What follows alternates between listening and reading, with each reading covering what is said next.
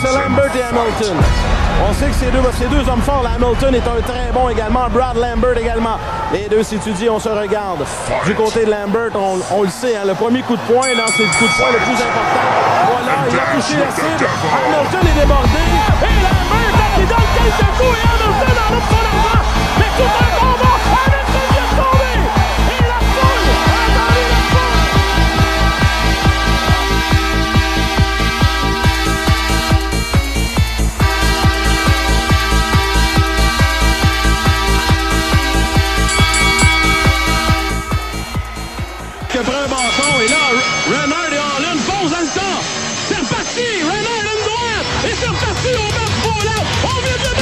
marquer l'émission.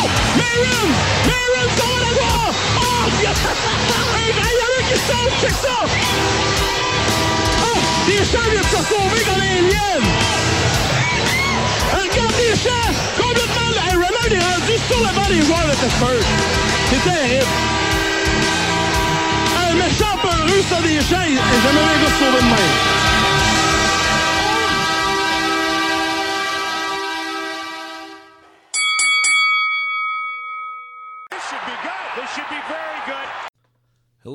Thank you for tuning in to episode 19 of the Five for Fighting podcast. My name is Alec, your host, and this is the show where we focus on the players who dropped the gloves and the fans who enjoyed watching them do it. And today is a special day, the uh, the second part for the LNH special. So we got part two coming at you, and today's guest is none other than John Searson, all the way out in the UK. Jason Renard, who was actually the players, uh, excuse me. the podcast very first player guest we ever had. I apologize. I'm kind of half in the fucking bag at this point. Uh, went out to dinner for Valentine's Day with the uh, the fiance's family and a lot of sake and fucking beers going on during sushi. Um, so this intro is getting out a little late and probably a little sloppy at this point, but fuck it, we're getting it done.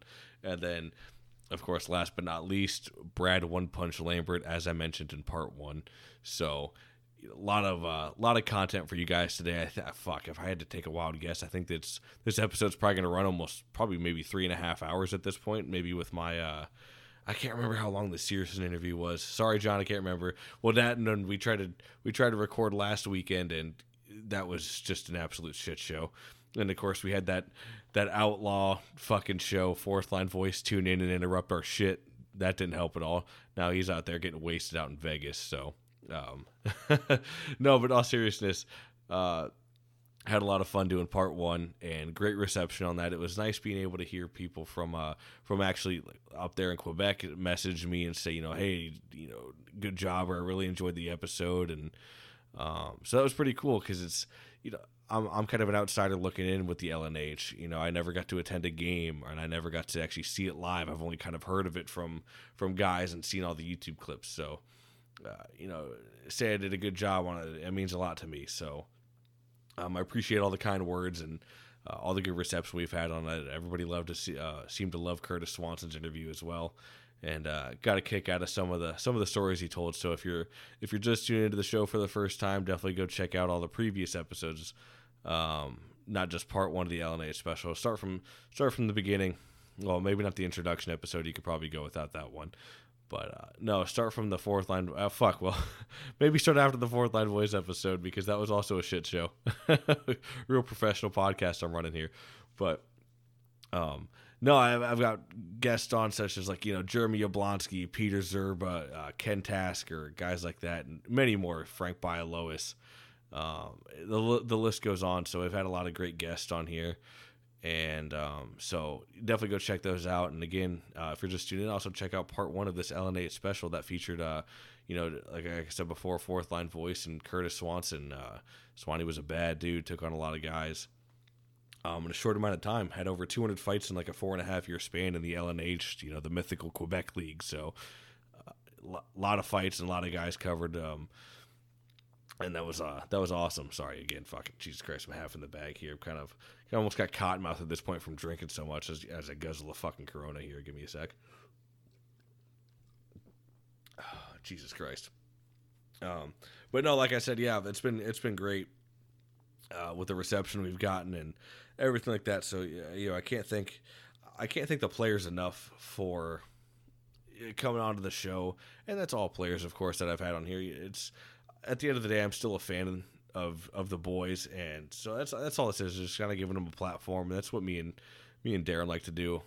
So, and of course William over at the Biscuit. Might as well might as well get the podcast plugs in here since I'm going on. But uh, so yeah, Darren over there at Fourth Line Voice, the original Enforcer podcast. Definitely go check his show out. He just had an episode with Tristan Grant, and he's got great guys on there. He's got, uh, like I mentioned before, Tristan Grant. He's got John Mirasty, uh, Josh Mazer, fucking Dean Mayrand, another LNH cat for those listening. And uh, if you want to even keep diving a little bit further, go back to Dan Kopek, and the list goes on with him. Ah, fuck, he's what's he up to now? Probably forty something episodes. Um, yeah, Darren's been killing it, man. It's been awesome. He's even got an episode with uh, Steve MacIntyre, so definitely go check him out. And of course, uh, the other Sancho Panzo over there, William at the Biscuit. He's got some awesome interviews with enforcers such as George Laraque, Darren McCarty, and uh, guys like that. So definitely go check out William. And if you want to get some up to date kind of hockey talk, uh, you know, it's I, I kind of keep up with the Game Through podcast. I don't watch it anymore, so it's it's my way of kind of keeping up with everything. Excuse me. Um, it's uh, Get the Gate podcast. The boys over there do a really good job, and of course Dan, Paul, and Kelly over at the Obey the Puck show. Definitely go check them out. So those are your up to date podcast, and also fresh on the scene, but also at the same time, dude is coming out with some awesome content. Uh, another another enforcer podcast, but team specific and farm team specific is uh, Joe Lazito over at the uh, Coliseum Chronicles. He, uh, those out there, might wonder what the fuck he talking about. Uh, he's kind of a newer podcast he just started, but Joe is an awesome guy. He's definitely uh, definitely knowledgeable on everything that he talks about, and he's had some awesome episodes with uh, excuse me, Dean Ewan and Mike McWilliam, and then Mick Fuk- he just recently had Mick Fukuda on. And fuck, what are we up to? Four parts with that? I can't even remember right now. I think he's almost up to four part four part series, and here I am thinking an LNH special with two parts is a lot. He's got four parts over there, three or four parts with Mick Fukuda. And uh, you know, I'm a big fan of Fukuda too. He's a Lightning alumni. He only played with them for I think a year, a year or two. But um, no, Joe does an awesome job, really in depth, and Joe definitely knows what he's talking about. He had some. Ooh, Jesus Christ! Fuck's sake, this is a shit show for an intro. But anyways, uh, Joe had some writing, or uh, excuse me, contrib- contributions. Jesus Christ, fucking big boy words here. Using my grade eleven words that Ricky doesn't know. Uh, some contributions over there to the uh, to the tough guy magazines, and uh, I'm a little too young to even know what that is. Why well, I, I I know what it is, obviously, but to kind of remember it growing up or anything like that. So that was way back when. So uh, definitely go check out Coliseum Chronicles. Um, the penalty box, I believe, is what it's called. Uh, just look up or excuse me, Coliseum Chronicles, and you'll be able to find them. Uh, Joe does an awesome job over there, so definitely go check him out. And uh, you know, I apologize for the delay. I said I was going to release this today, which it's still technically Friday, uh, but like I said before, this week, or excuse me, not this week, this month. Well, this week has been busy, fuck. But this whole month is like the busiest month I have out of the year as far as the fiance's family goes. Uh, a lot of birthdays, anniversaries. Well, today's Valentine's Day, and we don't even really celebrate it because we just have so much going on. Me and the fiance, we have both of our anniversaries. You know, the, the, when we started dating, and then when we got engaged, are both this month, and then her birthday's this month, and she has a twin, so it's his birthday and then we got our nephew's birthday. So it, the list just goes on this month. So I've been all over the place. I've been trying to trying to record. Luckily, I was able to record all the LNH special stuff kind of before this month, so that made it a little bit easier. But I've been trying to record kind of prior to this because I knew it was going to be busy to kind of get some guests on, and I've got some guys lined up. But at the same time, I don't want to. I feel bad because I've I've kind of put everything a little bit on hold um, just for this month because it's like I said, it's so hectic. So I don't want to I, I hate being the guy to set up a time and say, "Yeah, I'll be there, bro," and then um, next thing you know, oh hey, sorry, I gotta do this. I feel like that's bush league on my part. I'm the host of the show. Uh, I should, you know, stay true to my word. If I give you my word of when I'm gonna fucking, you know, record, it should be should be how it goes. So I don't like doing that, and so I kind of put everything on hold just a little bit. You know, just hold that. Bear with me here. Uh, the next episode will probably be out in about two weeks. Um, trying to record with John, get a solo episode with John. Of course, you'll hear his interview here with the LNH special, but trying to get the solo episode out with just him, and we're we're pretty much just gonna bullshit. I mean, fuck that we our internet. You know, I thought it was his, but I think it might be ours. Our internet has been sucking lately. Um, so I don't know if it's my end or his end, but we tried to record. Oh my god, we were probably on a fucking Skype call for about five hours trying to record. And well, then of course, like I said, that bastard over at Fourth Line Voice, that fucking that fucking heathen just comes in and interrupts our damn show. So, um, no, of course, all in good fun. But yeah, we just couldn't figure it out. Uh, you know, it, he was cutting in and out, or I was cutting in and out. So it was just like kind of a lost cause at that point. It got to the point where even even at the very last try, I was like half asking the interview because I'd already asked the same question so many times, and John was so tired of answering the same fucking questions. So we kind of just uh, kind of just pulled the plug on that one and said, "Fuck it, we'll do it again uh, some other time." So that's uh, that's how it's gonna be, I guess. But anyways, we're running on about nine and a half minutes here. I, I try to keep these under ten minutes, and I say that every fucking time as I continue to probably go over 10 minutes just a little bit. But uh, of course, before I go, got to give the plugins here uh, for the show. So if you want to get any hockey fight content, well, for one, go definitely check out when Probert was king.com. He can give you hockey fight content. He just did a top, well, fuck, was it top 25 fighters of all time in the NHL? Huge article on it. Definitely go check that out. It is phenomenal. He's got videos and everything to go along with it. But uh, you know, when Probert was king, also has an awesome YouTube page you can go look at, and that's where I get a lot of my fights. And then of course you got PJ Stock twenty, and uh, I don't know how to say it, Sloven Heaven. Those are probably the main three I get any hockey fight videos from. Um, and you might be wondering why would I be getting hockey fight videos?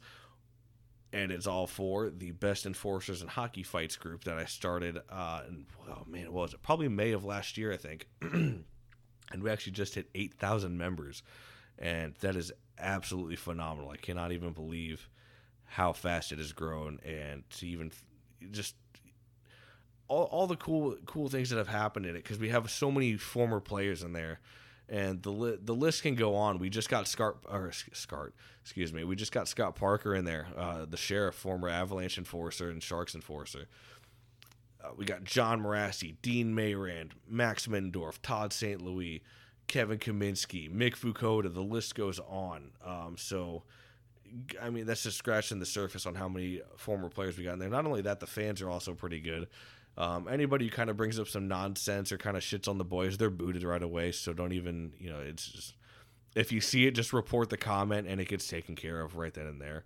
Um, I see everybody who gets approved, and I see everything that's uh, that gets reported, and it's all handled accordingly, of course. And I make it sound like it's like you know a fucking cult kind of, but um, no. So definitely go check that out. And again, it's Best Enforcers and Hockey Fights group on Facebook. It's a very unique group. It's like what we we like I said, we keep it very, I guess, strict but relaxed. Like you know, anything enforcer and fight related is perfect. But as soon as you start shitting on the boys or posting shit that's kind of not related to that, you know, fuck you, you're gone. that's kind of how it goes, I guess. Um, but no, it's been awesome, and I, yeah, like I said, I can't believe we're even we even have eight thousand members. It's unreal to even think of. Um, and of course, while you're at it on Facebook, go check out the Facebook page, and it's literally just Five for Fighting podcast. You'll see it. Um, it's the same podcast art as the the the I guess what would be the profile picture on iTunes or Spotify, whatever. Um, and you'll see it then, and you'll know you'll know exactly what it is. Um, so I update everything there as well as uh, I'll make a couple couple posts here and there on it that are kind of out of the realm of Twitter. Uh, anything that I kind of you know want to get my opinion or uh, voice across that I can't do in the allotted characters there on Twitter, I'll post there on Facebook. And then, of course, speaking of Twitter, it's going to be Five for Fighting Pod, but the five is just the number five. So it's like the number five and then four Fighting Pod. Simple as that. And then Instagram, uh, same thing, posting everything. It's simply just Five for Fighting Pod, spelled out, all one word, and you'll be able to find it. Again, same podcast art as what you see on iTunes and Spotify. Um, and last but not least, if you could please rate and review the show. Uh, that would help me out a lot. From what Darren has told me when I very first started doing this podcast, said make sure I get some ratings and reviews in, and it really helps kind of the show I guess, pop up when it comes to looking up hockey podcasts or anything like that. So, uh, you know, if you could please give it a, you know, give it a five star review, give me a one star review. I've gotten both of them at this point. So, whatever you're feeling, just I guess drop it down there. So, anyways, like I said, running along. I like to keep this under 10 minutes, and here I am running at 13 and a half. So, anyways, without further ado, we're finally here. Part two of the LNH special featuring John Searson, Brad Lambert, and Jason Renard. Hope you guys enjoy. Have a good one, and happy Valentine's Day. Bye, y'all. This should be good. This should be very good. All right, and here we go. The next fan on the Five for Fighting podcast. He's already he's got he's got three beers left total. I'm about a few uh few liquor drinks deep here, but uh none other than my friend across the pond, John Searson. John, how you doing today, man? I'm fine, thank you. How are you? Oh, fucking fantastic! Well, we've been going on for about let's see here, we uh, probably about twenty minutes. Now, or well, no, fuck, longer than twenty minutes. Probably about an hour and a half, give or take. Eh? Yeah, yeah. I was, I was gonna say I, I had enough beers, but we've uh, we've already been talking for ninety minutes before we started. So. Yeah, I've poured I've poured myself like two fucking drinks while we're doing this shit. But nonetheless, here we go. Nothing but LNH talk, baby. The fucking the league of its own. It's, it was in a world of its own. So here we go, fucking talking about it, man. Um, you yourself, you have a lot of experience with the league. But when did you uh when did you kind of first hear about the league? When did you, did you hear about it at all when it was the uh, the QSPHL? Yeah, uh, going back to probably 2000s 2001 season, I just uh, I just stumbled across a website called Paragoons.com, and um, they had like, they just had fight clips you could download, and Mhm. uh, I, I, I downloaded one, I watched it, and uh, I, I'd love to remember who it was, but there was like a 90 second square off, and then they came together. It was it, it wasn't a great fight, but I just just the 90 second square off. I was amazed, and I was like, what, what the what is this league? Right, like And, 90, uh, 90 seconds square off like 15 second fight, right? Yeah, yeah, Yeah. yeah, yeah. And I was like, this, this is great. And then uh, carried on scrolling through the site, had a bunch of clips up, and then uh, started seeing seeing names on there like like Link Gates and stuff like that, and Patrick Cote, and um, it was, it was guys I heard of, and just just looking that they're in they're, playing old dark barns and just some wild shit going on. It was uh, but yeah, I was fascinated from the second I saw that. Absolutely, man. Well, it's funny because, like you said, I I'm 23, so I'm fairly new to everything as far as like the older enforcers go. Um, Yeah. But when it comes to LNH, I had seen some some clips previously when I was growing up as like a teenager, looking up to you know random hockey fights on YouTube, and you know I see like LNH, blah blah blah blah blah, whatever the case may be, whether it be Mirasty versus Bossy or whatever. And I'm just looking, I'm like, Jesus Christ, like what fucking league is this? Because every other clip, it was like this crazy square off, and then the, just this this fucking insane fight. So uh, for me, the it was really interesting. And of course, we have Darren from the Fourth Line Voice, who um, who's kind of taught me about the league a lot. But just the the league itself was in like a world of its own. Were you drawn to it at all, as far as being a like a fight first, hockey second kind of league? Yeah, yeah, yeah. Just loved it from the second when I when I saw that. I like I said before, I was just drawn to it. And um, but even back then, though, I mean, the league gets shit on a lot now and, uh, and stuff. But even back then, in the prime, you still had a lot of fight fans who wasn't really a fan of it, and it was like, it's it's a circus, it's a circus. It was a circus. Um, oh, it was absolutely, but it knew what it was. Yeah, but but the names you had, the teams are stacked, and it, Oh fuck It's- yeah! it's like I love the game of hockey. Um, but let's be honest, I, I don't give a shit about Johnny Goalscorer. I, I, I want to see some. so so I've, I've, I've stumbled across this league where every Right. team carry, carries five heavyweights. That's uh yeah, I'm sold. I'm Uh, sold. Right when you And, get when you get a team like Laval and then fucking Sorel and Verdun, shit like that back in the day, and then you look and you look at their roster and it's got fucking five deep every fucking every game. You're like, Yeah. well, holy shit, some shit's about to happen. and when Definitely, you knew you knew everything. I mean, it's like on the old um, message boards. I mean, when I first stumbled across that uh, Paragoons.com, the whole the whole website was in French, so I, Right. I don't speak a word of French. So I was Fuck no, struggling with don't that, either. but just uh, but I, was looking down, didn't understand any word, but then I'd see Link Gates or Steve Tardif or something like that, and it's like, yeah, I'll, I'll download this clip and see what happens. But um, but after that, I was on um, just on eBay, and I found a uh, VHS tape and it was uh, you must have seen the documentary the Chiefs. Of course, Les Chiefs. Yeah, yeah, but it was before that was out, and it was called the Road to the Cup, and. Uh, like, I apologize now. I'm uh, I'm from England. I'm going to butcher these French names and the French teams. so, I say it was called the Road to the Cup. It wasn't called that, but in English, It was probably like Road to like Les Coupe or like Les Yeah. Coupe, right? Yeah, yeah. Yeah. Some, something. Uh, but basically, it was it was it was just that documentary, but a couple of bits was different. So I Right. that I was watching that. I was thinking, yeah, I love this. I'm I'm sold. I am sold. uh, Absolutely, fucking a man. I've you know, funny enough, I had a long day at work the other day. Um, probably about yeah, it was probably about two, three weeks ago, and I watched that documentary while I was at work because you know my job as a project manager, I kind of oversee everything, and there was kind of a slower day. Totally watched the entire fucking documentary again, just just to fucking watch it because I love it so much. We, you know. Uh, Mike Bajurny was on the team, and it was Bajurny's brother that was a producer for the fucking the entire Yeah. thing. And you know, it's funny. Even that um, I don't know if you have you ever seen the Vice Sports um, it was like LNH, the toughest league in North America.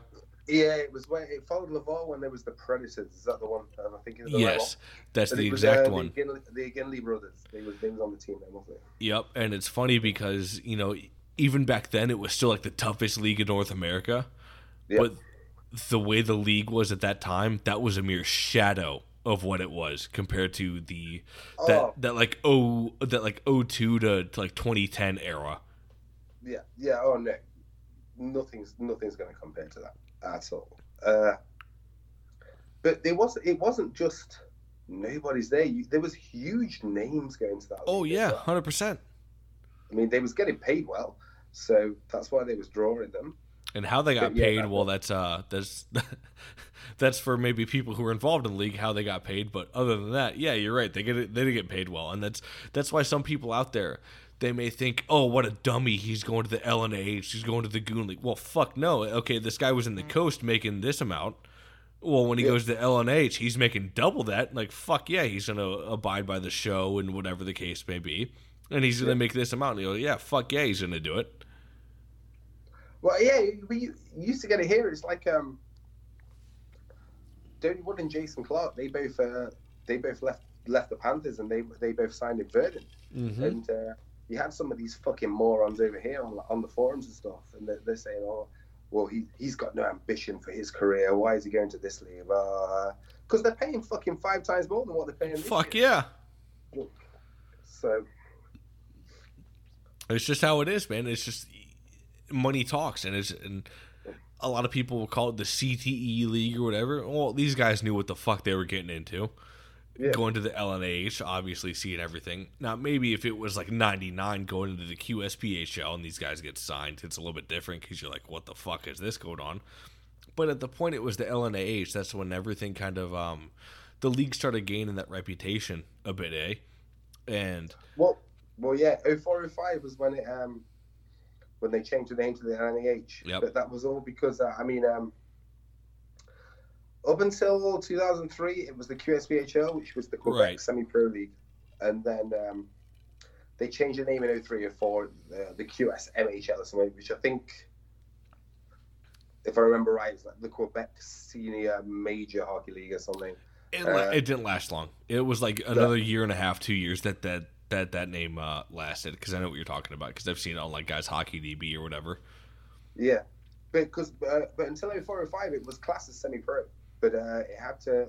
That's what they changed the name because they had to go fully pro because there was being investigated and stuff like that, just because of all the all the all the envelopes flying around. Right.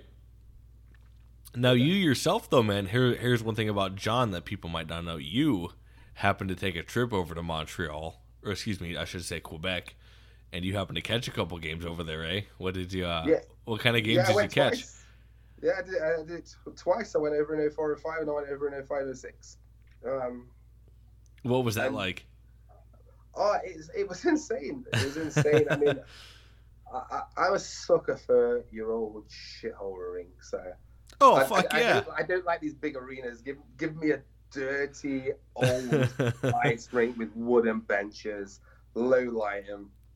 Um, that's my thing. But uh, but yeah, but saying that, I am I am the unluckiest guy in the world going to see that league. I mean, uh, the first time I went over in 0405, uh, I went to see Verdun. I saw them play Sorel, uh, and that game was at the Bell Centre, so that was pretty cool. And then Right. I saw them play Thetford Mines at the Verdun Auditorium. Uh, but saying I was unlucky, it was the weekend before I was flying out. They had a bench clearance against St George, so everybody was suspended. Um, Was that was it? Was that when there was the uh, like the St. George Express? Is that what it was called then? uh, no, it was uh, like I said, I'm going to butcher these names, but it was like Garaja, Garaga, or something. Oh, like right, right, right. Okay, They had the knight. The logo was the, was the knight with the sword. Yep, I got you. that was that year. Um, so yeah, so pretty much everybody was suspended. I, I did see a tilt when I was at the when I went to the game at the Bell Centre. I saw Steve Bossy fight Brad Lambert, but uh, but yeah, over those two games, I saw one fight. But um, I wouldn't change it because I got to meet Link Gates after the after the Thetford Mines game. Oh, was, fucking A, how did that go? that's the famous uh, Link Gates goes and gets a hot dog game. So, so uh, he was with uh, was he with uh, Thetford at the time? yes, yeah. So explain to every for those who who might not know out there. Um, so the story goes that Link Gates was he wasn't happy with the coach, Yeah, and well, and yeah. Sorry, carry on. oh oh no, I was just saying he said fuck it during like halfway through the game and just went and got a hot dog at the fucking concession stand. Yeah, end concession of, end stand. of the second period. Yeah. He, um, he was dressed. Uh, he didn't. He didn't get a shift in the first or second period. So at the end of the second, he just uh, he just took his gear off and uh, went and got a hot dog from the, from the concession stand. But uh, but like, like I say in that league, this is uh, the fans wanted the fights. Oh fuck yeah, I they mean- knew what they were I there mean- for. Te- Thetford Mines was the road team, and um, they put they put Bossy on the ice. Verdun put Bossy on the ice, so uh, everybody's excited. Everybody's excited, and then you've got the Verdun fans just chanting Gates, Gates, Gates, Gates, Gates. Whenever will you hear home fans cheering an opposition player's name, that's that's what they wanted. They wanted Yeah, Gates. you know what they want. You know what they were there for. Yeah. But but say didn't see a fight that game. Uh, in warm ups, Link Gates was trying to uh, was trying to get Corey Lanning up to fight in warm ups. That was pretty funny. And, uh, Fucking a man. Well, you actually you you yourself you have a picture with Link Gates, do you not? yes, yeah, I do, I do, I do. I've got I've got two, uh, and that's that's kind of funny as well because I was um, about to say, tell us about the second one because I know you told me the story, you know, off the record, but you know, here we go, it's on the record now. So tell us about the second one. because whenever, whenever you see a photo of Link, he, he's he's always got the uh, the, the mean stare. Right. And um, it was um, I, I used to speak to a guy called Robert LeBlanc who who worked for some of the teams. So Yep. when I went over, he'd he'd sort tickets out and things like that. And um, it was after the game at the auditorium. He was like, "Oh yeah, I'll I'll, I'll introduce you to the guys." So so he took me down, and um, so I met like uh, like I said, I'm gonna butcher these names. Vahal, Mike Vahal.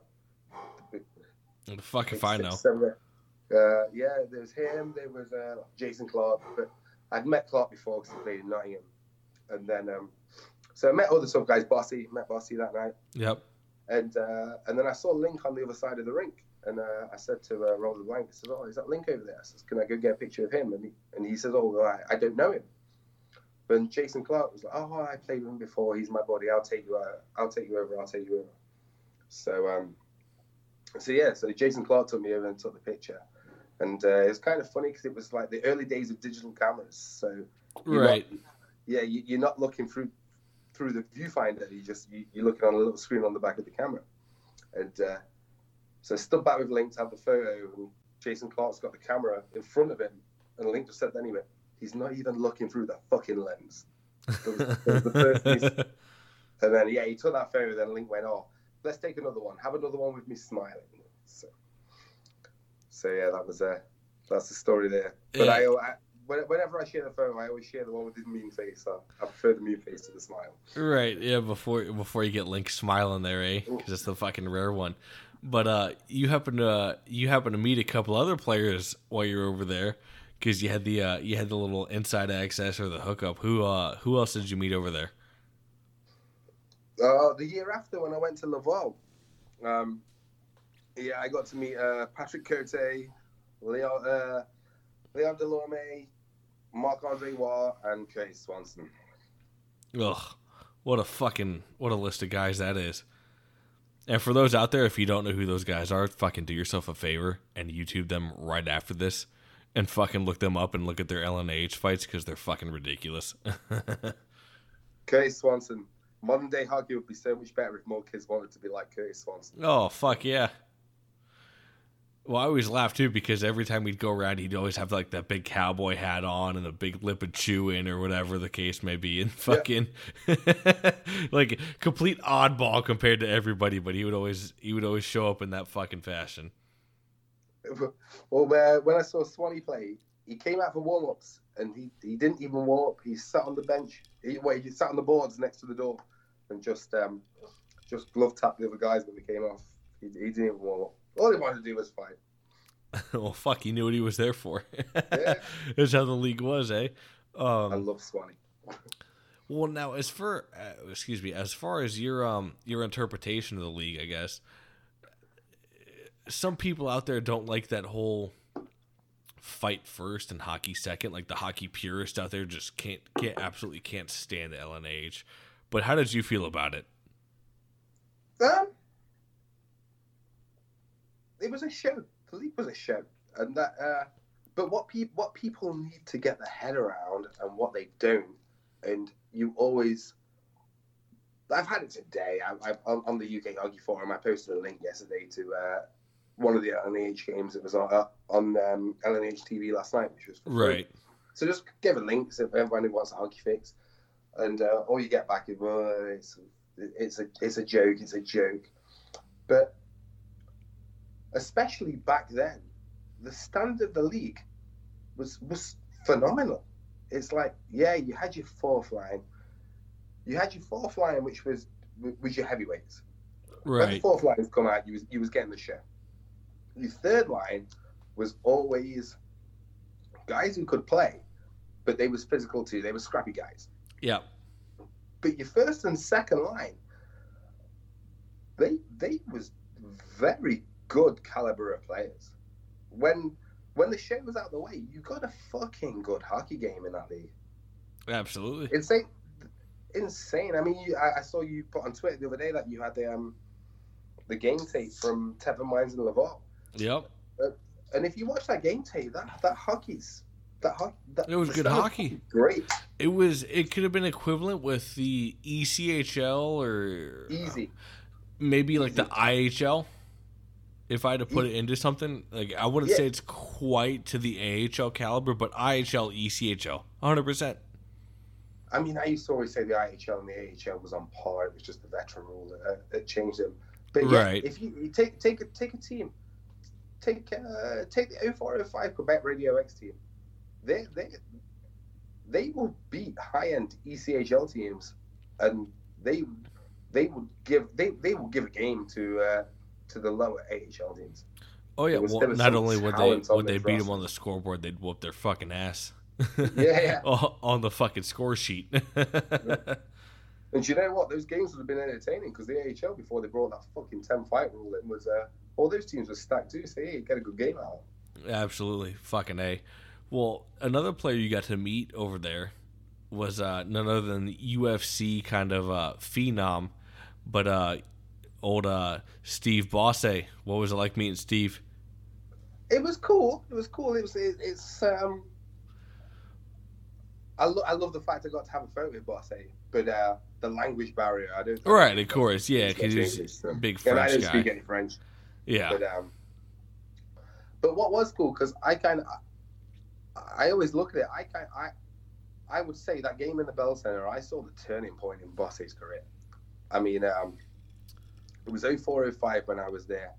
Uh, played in Verdun 0304, and he was kind of like, he was probably your number four guy on the team yep, where um he, he, he was just your local because because back then uh, every team they, they had like a couple of locals who were who were tough as fuck. They they weren't no slouches. They they they'd hold their own against anybody. Right. But yeah, he wasn't looked at as that number one guy. And then um, yeah, that game at the Bell Center, he fought Brad Lambert and um, he he TKO'd Brad Lambert. yes, he did. And uh, Brad Lambert was tearing the league apart that season. I mean, Yep. uh, it was uh, early doors. It's like no, nobody had heard of Brad Lambert before. He was 21, came in, same he was 21. He looked about fucking 35. but, uh, right. But yeah, he came in and uh, he had a fight with uh, Mario Mario Roberge, and uh, yeah, he, yeah, he beat up Roberge, and uh, so yeah, but yeah, he was tearing the league to pieces, and then um, Bossy dropped him that night, and that was that was the turning point for Bossy. People people saw him was like, yeah, he's the real deal. you know, me and Darren talked about this, and I think when he was in Verdun, he was kind of trying to get his feet under him a little bit. Yeah. And once he got to the Chiefs, that was when he really became a force in the league. Yes. Um, and he kind of started rolling through the fucking league. Even even Mirasty is, you know, those out there. If you haven't ever seen Boss and Mirasty fights, um, quit living under a rock and look those up. Yeah. For They're, real. they're, yeah, they're out, yeah, they're probably the most brutal hockey fight. uh, They're, they're probably the most brutal series of hockey fights I have. Absolutely. Um, Just vicious, vicious. as far as the future of the league goes, and I said this with Darren, and you know it might be true, it might be not, but I personally don't see the LNH lasting for more than five years from now. Would you say that's an accurate assumption? Um, it's a good question. No, I, no, I, I, I think it will, but it, it will Yeah? just be. I mean, don't get me wrong. It's it's not how it used to be, but they they they're still getting they're still getting a good caliber of player there. Right. Um, nothing like it used to be. Don't get me wrong, but I think it'll. Uh, I think it'll just keep ticking over. It'll always have that name. But uh, I mean, when was it? It was like uh, around 08, 09, They brought the import rule in, so you could only have two players on your team that's from outside Quebec.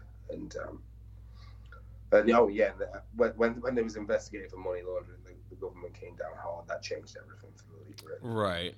And then, you know, you have the import rule. And not only, excuse me, um, the import rule will affect it, but when you have the way the way hockey has gone in general, to where you don't have that, that pipeline feeding enforcers, because it's, you know, when enforcers couldn't find jobs in the NHL, ECHL, whatever the case may be, whatever league, they would go to the LNH. Um, so whenever that whenever that kind of came about and the that that pipeline like i said is cut off Well, yeah, we're, we're only a couple of years away from having no more enforcers. oh because they just they, they just don't coach that anymore. well it's it's, it's uh, borderline it's, fuck we're already here at this point honestly Yeah. besides what- a couple what- a what you couple local boys out there in the uh the quebec league you have sean mcmorrow but he was he was before the pipeline got cut off and same with danny Lassard. and then he got lacroix Well, for been uh, around forever. So is Yep. Derek Lassard. I mean, Oh, Derek yeah. Lassard was, was was playing in that league in '98. Oh fuck yeah, he was the, Lassard was there when it was the uh, 20 years ago. QSPHL. He got shot three times and said, "Fuck it, I'm gonna come back to get my three fights." Fucking here's the LNH and list today. But that but that's the problem. I mean, it's like you still get people now saying like the game the game's going to go full circle and it's going to come back. no, It- it's, it's not. It's not going to come back. It's not. It's not. It's done. It's it's done. Um,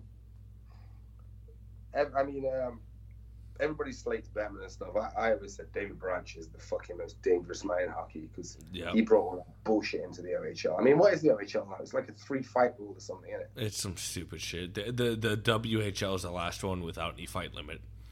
Fuck, Yeah. even the ECHL, the East Coast Hockey League has a fight limit now. Like, Yeah, fuck It's it, getting And I ridiculous. always argue the ECHL was the last real league out there Yep. that was fucking entertaining. until now, until until this year.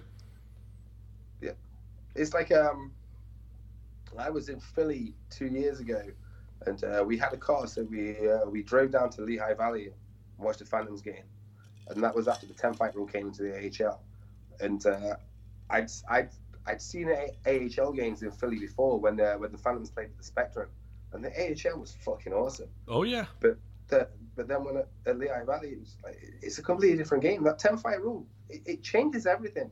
It does. Sounds so minor, but it changes everything.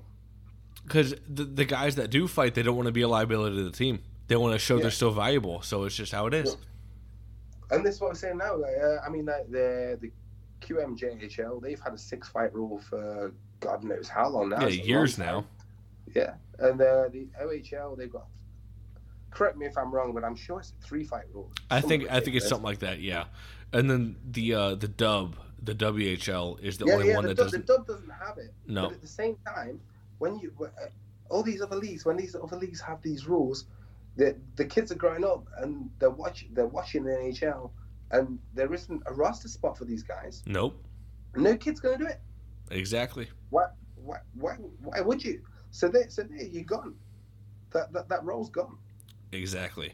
It's just it's it's gone the way of the dinosaur and some people out there, the new age fans will think that's fucking phenomenal and us old school fans, they'll will always think it's fucking ridiculous and think it's stupid. And then when they have players in the future in the NHL running around acting like fucking jackasses and oh, why does so and so get to run around doing this? Well, you're the one who wanted fucking fighting out. Yeah. So, yeah. You know, you're the one who wanted all this shit out. You're the one who wanted the fight limit. But we're gonna. But you called us stupid who wanted the fighting still in. You called us stupid at the end of the fucking day. So, hey, Yeah. every everything Don't Don Cherry. complain about your star player getting hit from behind. Yep. Because you was the one who was fucking tweeting dots demanding a ten game suspension. They were the they were the exact same ones fucking tweeting player safety. Oh, hey NHL, did you see this? Look at this hit. Okay, well, fucking teacher, teacher, he did it. You know, kind of deal. Yeah. But but everything Don Cherry and Brian Burke said, the the two guys you called dinosaurs, everything they said was gonna happen, fucking happened. Yeah, So- it happened. It's just how it is. But you know, that's a whole different can of worms, and we can get into that at a different time because I can go on for fucking hours about how the NHL is fucking garbage now. But beyond that, I need to know your top five LNH fighters of all time. Oh. Oh, I'm gonna miss somebody off as well. You should you should have you should have messaged me this question. the other day, so Uh, no, I'm sorry. You didn't ask for any Uh, questions. Darren asked for uh, the questions, so I gave it to him so he could think about he could think about it fucking freehand. You're over there fucking drinking. You can start with five. Or you can start with one. Doesn't matter. Just give me. We've been talking for the last two hours. Me know. fucking heads up. I know. Fucking A. Okay. Okay. You gonna start with five or you gonna start with one? Uh, I will start with one. All okay. right. Start with It's one. Easier. Um. Joe Ferro. Joe Terrio. All right. Fucking right on. Yeah. I don't blame you because he was in the league for so fucking long. The longevity that motherfucker had in the goddamn LNH is just. I don't know if that could be matched ever, anywhere, ever. Yeah. He was a fucking bad dude as well. Oh yeah. mean. Um, number two, Link Gates. Link Gates. Oh, okay. So the old QSPHL days because he only played one year in the LNH. He didn't actually play when it was the LNH. He played one year and then the rest of the time he played it was the old uh, QSPHL. But I don't believe He did. that I mean. Link, Link, Link Gates. He, he did- he did take some uh, s- some losses, but on his day, Link Gates was fucking scary, and it would, well, he, he would hurt somebody. Not only that, I think he was kind of the the guy that came in, and correct me if I'm wrong, but he kind of put that league on the map when it was the QSPHL to say that Yeah, holy yeah. fuck, we have actual like like like Link Gates in the fucking league. Yeah. So it's it's gotten put on the map, and without Link Gates, who knows? It might not even become the LNH. And that might just be me talking about my or talking out my ass, but it is what it is. Yeah, I mean, don't get me wrong. He was uh, he was hard for teams to control, but it, there was always a team willing to take a chance on him. Oh, a hundred. Well, he, he went through every team until he got banned from the league, and to get to get banned from the QSPHL or the LNH, that takes a uh, that takes a certain skill. We'll say that. I still love. Uh, it was pre-season though, four or five. He got into a he had a stick swinging incident. Uh, I want to say Hamilton. Was it Hamilton? oh fuck yeah, it was, and all the Yeah. bleeding hearts fucking hate that clip. And I posted it in the Facebook group, and they all fucking hate it, but I love it. What what suspension do you think he got for that? Well, fuck. I think he. I, well, you know, you're asking me, but I think I remember the actual suspension he got. I think it was like two games, right? Yeah, he got.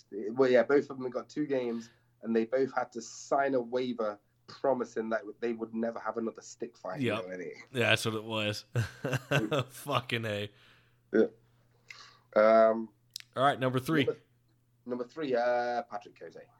Pat Cote, the fucking former year. NHLer.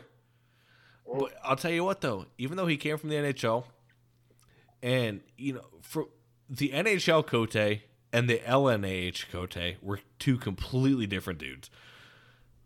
Yeah. for a couple different reasons obviously um well he uh might have uh might have had a little pregame ritual that got him extra wired before games we'll say that i'm not going to say what it was and uh he also might have had a he, he might have eaten a couple extra chickens and a couple extra bcas for protein to get him uh get him that big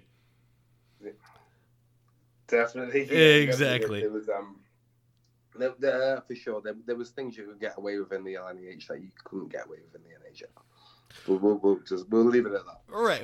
Well, I'll take it. I'll, I'll I'll take it like this. You could you could get away with it in the NHL back in the early '90s and like mid '90s, but eh, leading up to that that 2000s to mid 2005, you probably couldn't get away with it.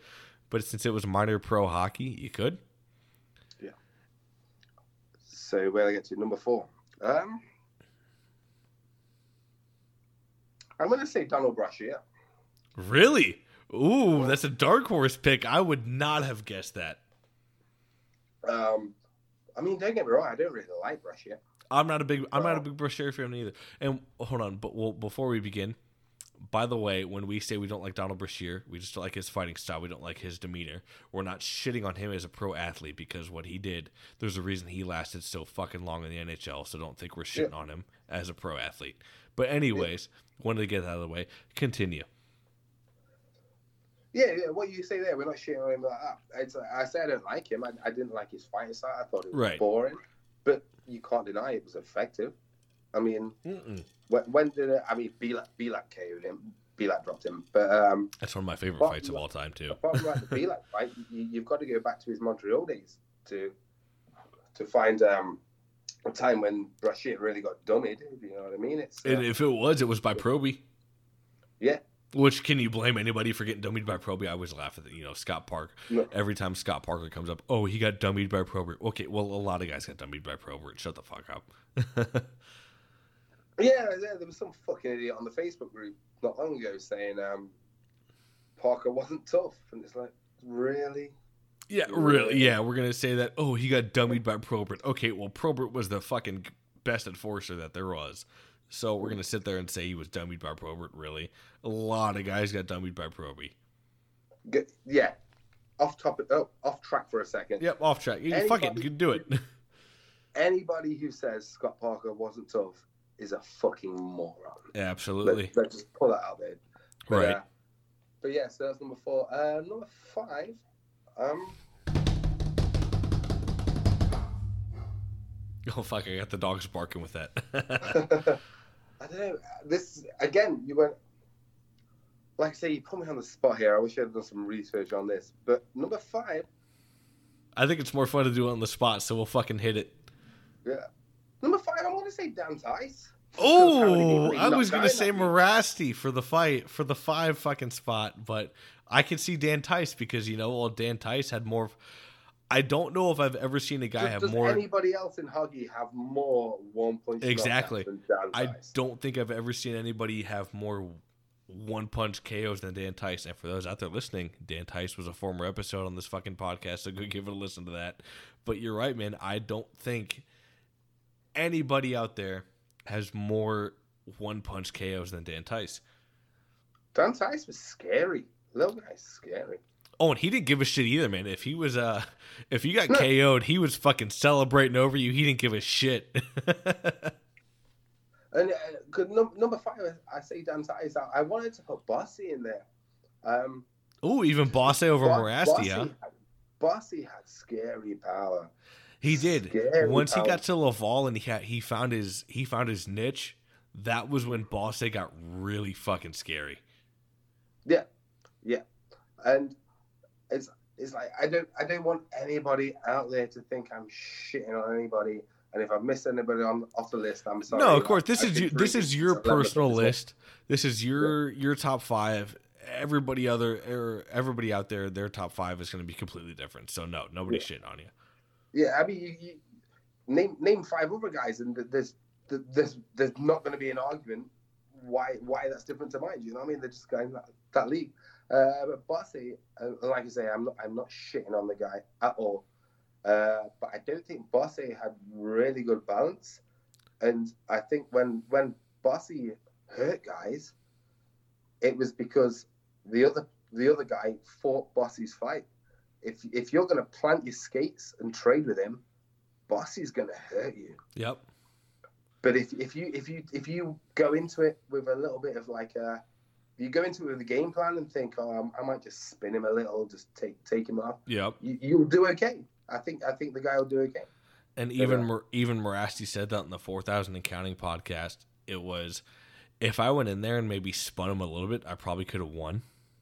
Yeah. But the fact that I didn't, I just wanted to stand in there and throw him. That's probably why I lost. And that was that was quotes from John Mirasty. And it's it is if it's true. If you look at it, Yeah, yeah, yeah. Again, again, I'm not, I'm not shitting on him at all. I don't want anybody. Oh, yeah, that. for But sure. Mar- Mar- Mirasty's a hundred times the better skater than Bossy. Right. And, uh, and yeah, yeah, if he'd have done that, it was just Mirasty Yeah, style. would. Mirasty wanted that wide open style. yeah, yeah, he would. Mirasty, Mirasty could have gone into the. Uh, how, how many rounds they have? Six, six fights. Oh fuck! It, I think it was like six or seven. Yeah, but if if Mirasty had gone into those fights with a game plan of, I'm going to take him off balance, Mirasty would have won every fight. Absolutely. He didn't. Mirasty went in there and said, I'm going to plant my feet and I'm going to trade and see how this goes. And that's why Mirasty lost a couple of those fights. It is, and the, you know, even even with Mirasty losing those, those are the only few fights I can ever I can never remember Mirasty even losing. I think he had the one. I think it was against Flynn, maybe that he got he got. I was it was, it was listed as a TKO, but he got he got punched and kind of went down. But I don't think it was a, really a TKO. Um, but other than those boss fights, Mirasty really never fucking lost any at all. Oh no, he got he got um he got TKO by Sierra. By Sear, by Sear. Yep, Yeah. he had that one in the LNH as well. Yep, and, uh, yeah, but the rematch, the um, Mirasty got him. yeah, yeah, yeah, yeah, yeah, yeah, he done it. And like, like I say, he put me on the spot. He made made me that list. I want to take Brashear off the list. I want to replace him with Brandon Sugden.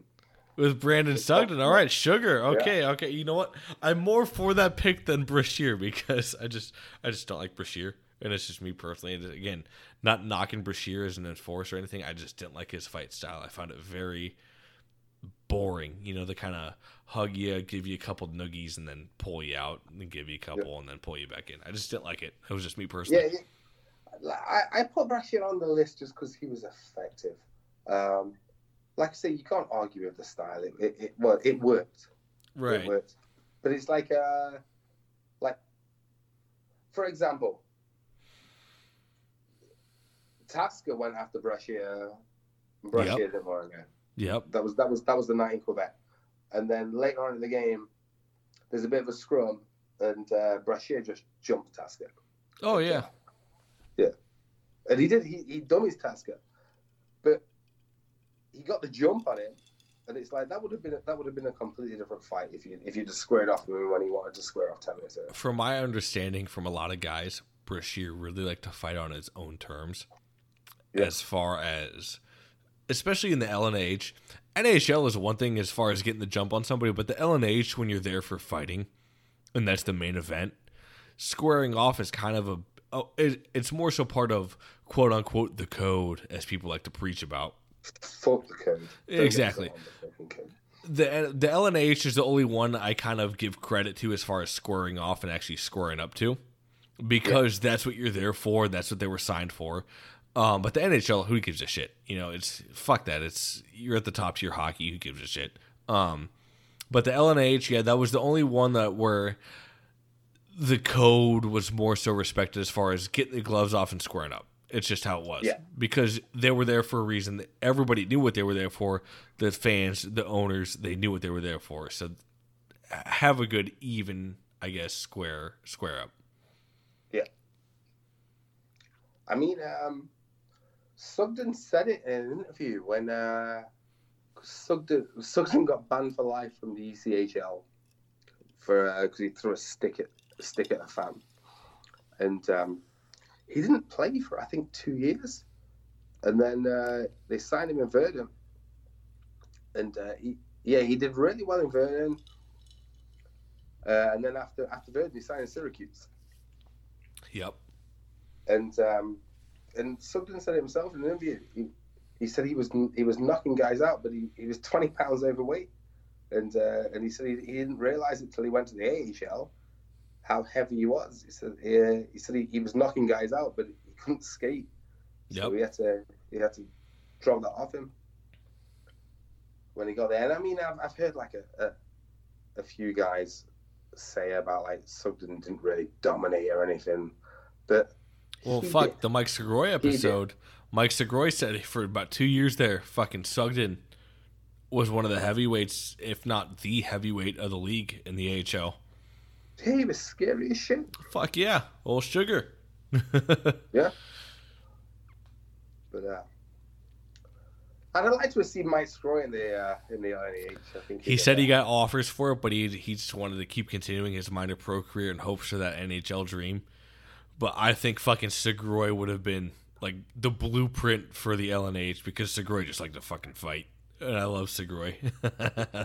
You, you say he got offers there.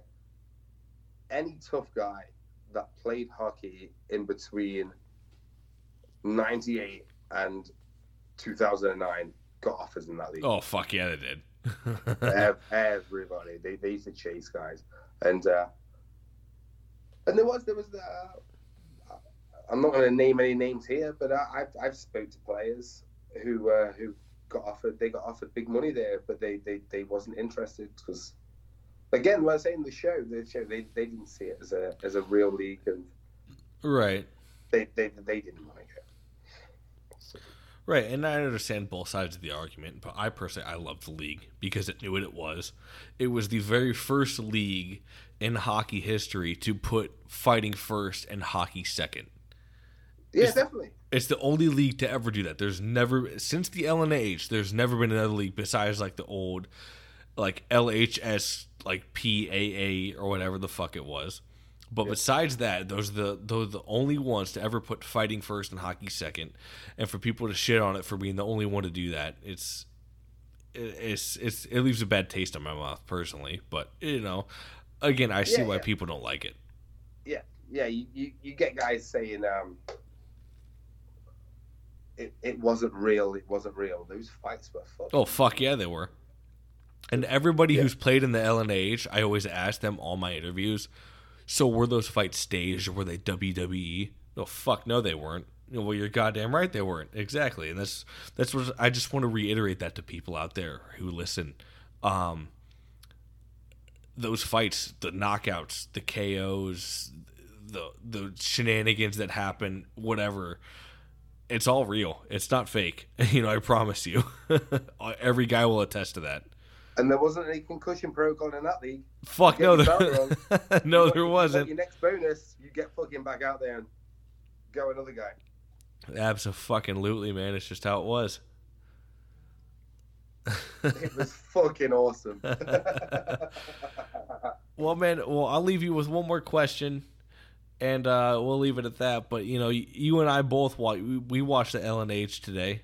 Fuck, we actually there's some games tonight going on that we gotta fucking get to here shortly. Um, well, what what time did the game start? They started at eight. yeah, eight o'clock. Um, Was that your last beer? no, no, I've got, I've got one more left. Oh, you got one more. There you, me go. off early here. I was, I was pacing myself. Well, fuck it. Well, don't worry. We'll get it. We'll get to this shit after the fucking interview. You know, I got more vodka left. Um, but as far as er- entertainment value goes and seeing emotion in the game, is the LNH the last true league to show emotion, fighting, and hitting, and everything like that?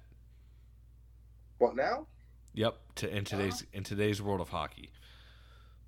I've heard the I- I SPHL is pretty I close there. League shows emotion the way I, I, I grew up watching, watching Right. emotion. Right? It's like it's like the boy. I, I was saying earlier, it didn't age well. Last night I watched the Laval St George's game. Laval went 2 0 down at home. Hamill comes out challenging everybody, and no, nobody on the Laval team wanted to know.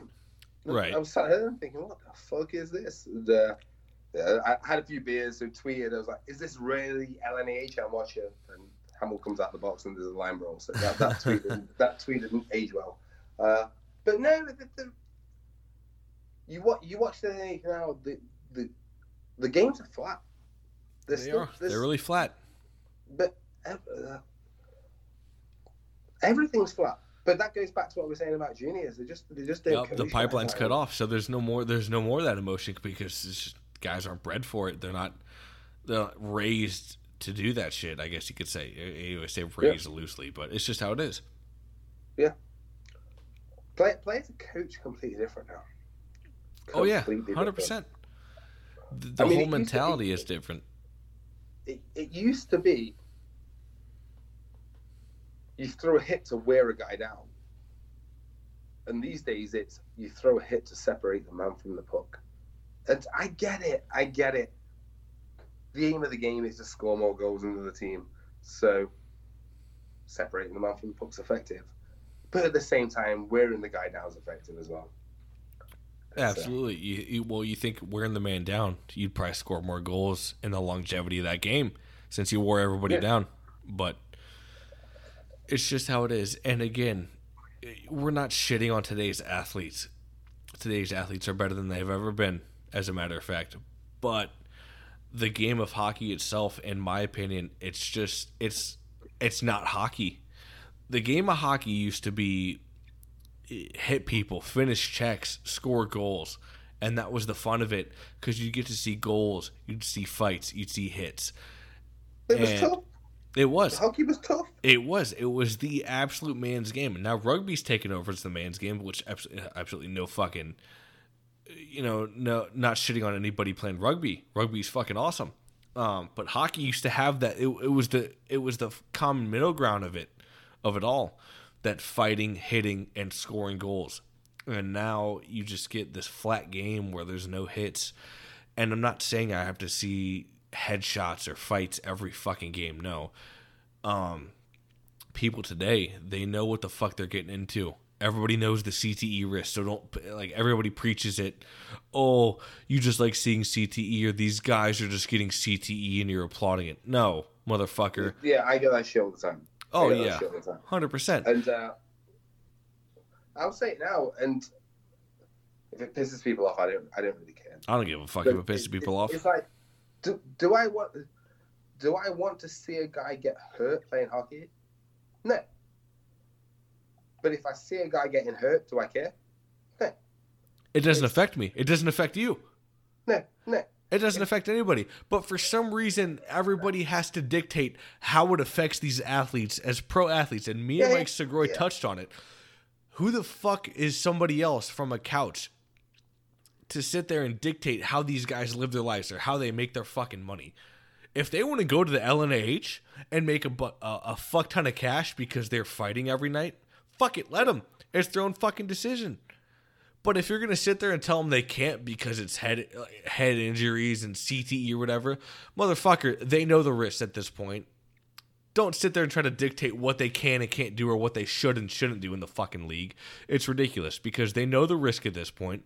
They're a grown fucking man. They signed a contract. They're making millions of fucking dollars. Let them fight. Exactly, exactly. If I'm if I'm watching a professional team, and I'm not saying and, and I'm not saying these things like an amateur level or anything. Like obviously they've got to go to work, but a fully professional level, if I'm watching my team, my team is down five to nothing with six minutes left in the third, and a guy gets run from behind. Do you want it to end his career? No, of course not. But if it does, do you care? No, but five no down. You've got to fucking do something. Right, and it sounds it sounds Neanderthal the way we say it, but again, Yeah. it doesn't affect us. It doesn't affect the person who the person who cries about it and moans, "Oh, NHL player safety, do something." It does it affect them? Fuck no, it doesn't. No, it doesn't. So why the fuck should they care? The people, the people that fucking tweet player safety, complaining and demanding suspensions. Oh, it's it's all just teacher, teacher. He did it. He did it. It's all it is. But it, it's it's modern day society. I had this conversation with a guy who uh, he's a Sheffield fan. He's he's not necessarily a fight fan, but he's just been around the game for, for as long as I remember. And he said to me, he said, modern day PC society wouldn't allow the game that we grew up watching, no. And that's true. It, it, no, there was there would be zero chance in hell. Dave Brown, Chris Nilan, Dave Semenko, Marty McSorley, anybody would even flourish in the NHL today. Yeah, Zero chance.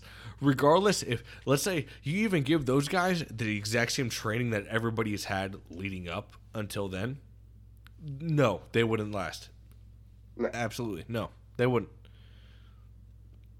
It's just how it is. It's just it's today's society, and everybody the way everybody looks at the game, and it's unfortunate, and that's why I applaud the LNH because it's the last league out there to really have some balls, let players drop the helmets when they fight, and just go at it, regardless if it's a shadow of its its former self. And again, when we when I like a when I like a hockey game, I'm not saying turn it into the fucking LNH fucking circa 2007 at all.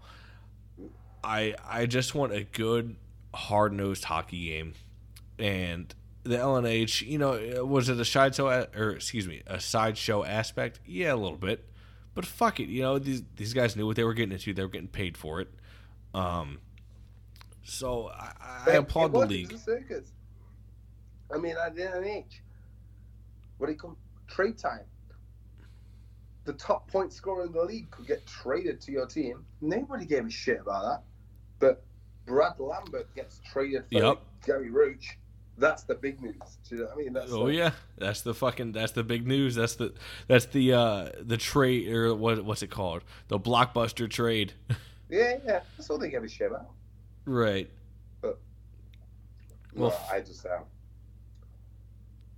I do. You set me off here. I've had a few beers and I hate the modern game, and I just uh, Oh fucking a man! I, I, I'm a few fucking. Well, I don't know how many drinks deep I am at this point of how many I've fucking refilled.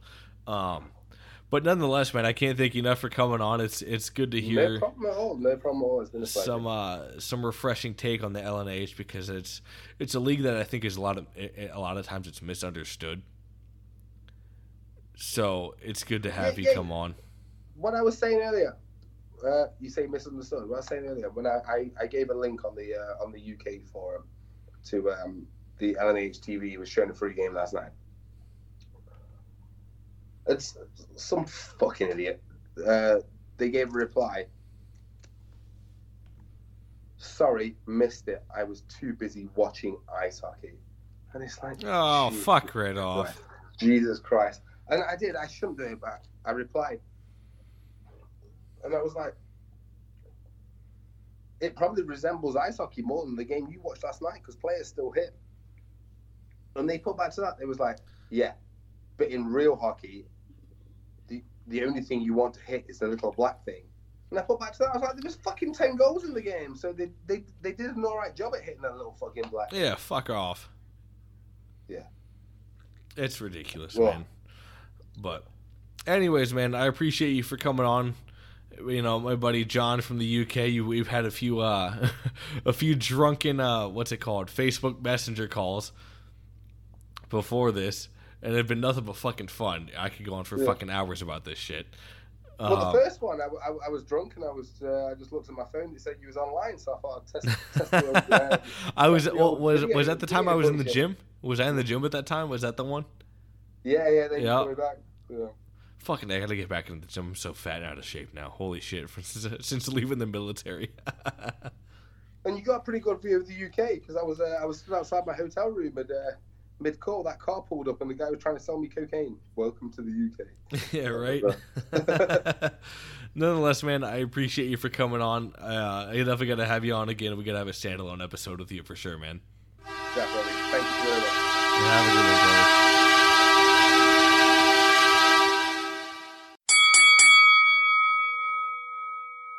All right, and here we are with the next guest for the LNH special. He was the very first player guest I ever had on the podcast, so it's only fitting I brought him in here. We said we weren't going to talk about the LNH during that interview because I, I had this special plan for months, but now here we are.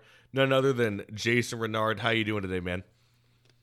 You're excellent, Holy. How you doing, brother? Oh, Yeah, you- fantastic. you, you feel a little hung, hungover from your fucking uh, game last night, or what? No, I'm definitely sore. My fat ass is sore. That's for damn sure. Well, I believe it. Yeah, I believe it. My muscle memory is definitely not what it used to be. Fuck. Oh yeah, man, Yeah. for sure. Well, uh, we'll fucking we'll dive right into it here, man. So you started off in the uh, in the Quebec Senior League before it became the actual LNH, uh, when it was the QSPHL, and you started with the infamous Yeah. Laval Chiefs. Now, before you got there, did you kind of hear some rumblings in, or like before you signed there, like this this league might be a little bit different than what you're used to, um, and it's kind of a little bit of a sideshow. Uh, yeah, I, I sure did, uh. I, you know, I had run out of options down south, kind of right. I, you know, we were uh, not doing very good, and, and there was a situation where we had a change of management um, down there Corpus And stuff like that. And so, yeah, like my were limited. So, you know, I, what I heard uh, through the grapevine, and you know, that's kind of how these things. I, it's amazing too how these these guys up, you know, in uh, French-speaking Canada can get a hold of your fucking phone number. Like, you know, I I, I live, you know, you live in that nomad lifestyle down there. I don't really give two shits about keeping the same number or contact. You just kind of roll them over, right? But yeah, they, someone had gotten a hold of me, and uh, you know, whether it was a player, uh, a player coach, I think.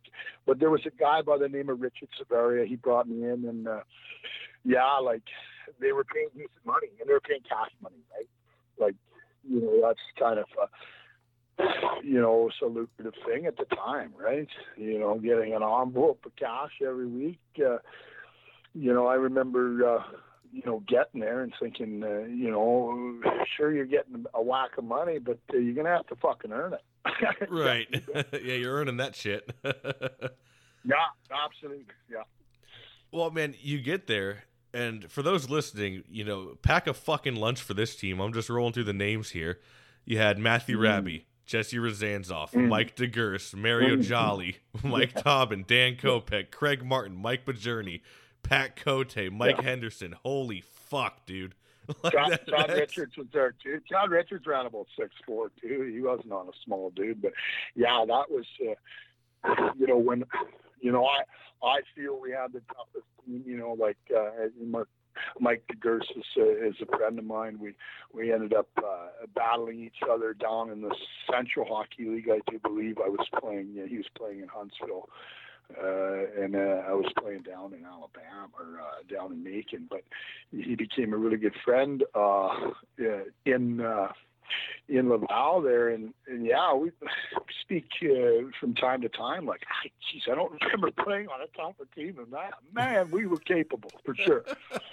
like it's that alone is more penalty minutes than an NHL team will get in like the next three years. like yeah, it's you know, and it's funny. Like, I, I had a, a good buddy of mine, Sheldon Souray. He was playing with uh, Montreal at the time, and I'd see him out the odd time. Uh, uh, you know, we we would uh, partake in the same places and just kind of meet up. And I remember talking to him. He's like, "Oh, you playing on?" They they had heard about just league, like it was. It was not a you know an unknown deal even to the guys in the show, and we kind of had a chuckle. And I said, you know, honestly, with our lineup, I, I think we we can handle any any NHL team right now, right? You know, like if you go through the first fucking three heavyweights, we got six waiting in the wings. What the right. man? Take a number. You know, there, there they did it right. Holy, like they paid. You know, like I always think of Alberta and we like blood out here, and ah, Quebec, they love blood, man. You know, like I look at some of those videos now, and just not the same turnout, not the same. oh you no, know, not at all, man. It's it's a shadow of what it used you to be. know, oh, It's it's sad. And I really thought that they were a little bit insulated there in Quebec, but they're not, right? You know, everything's going that way. Uh, you know, save the heads, and you know, I don't know. You know, in in hindsight, you know, there were obviously instances on and off the ice where you know things could have went really awry, right? But you know, that's it's the way we live. It's the way we play. it, You know, and I, I just don't have a regret around it. You know, well, the only regret in my life these days, brother, is not having kids. A little, uh, a little boy of my own would have been nice. Your mountain now. Oh, another, a little Renard running around, just a cannonball out there playing mites. I have to put the little fucker on a choke chain. Yeah. Get him a little shot collar, like, no, you can't do that today. That's right. That's right. Yeah, right out of control. Well, you know, I've I've heard like from multiple fans actually, because you know, of course, in the group I'll post time to time about, uh, you know, I'll post like a Jason Renard fight or something, and they always say they were at your very first game in Laval, and apparently you were just hitting anything that fucking moved your very first shift. Can you talk us talk to us about that? Yeah, absolutely. It was kind of like a little bit of a. Uh, uh, it was a nice moment, uh, you know, in my career. I was super intimidated. Obviously, you know, you walk into the dressing room, you're like, "Oh, leap fuck!" And you know, most of these guys, like, some of these guys that fought, like first guy I met was was Marty Craig Martin, tough lefty, right?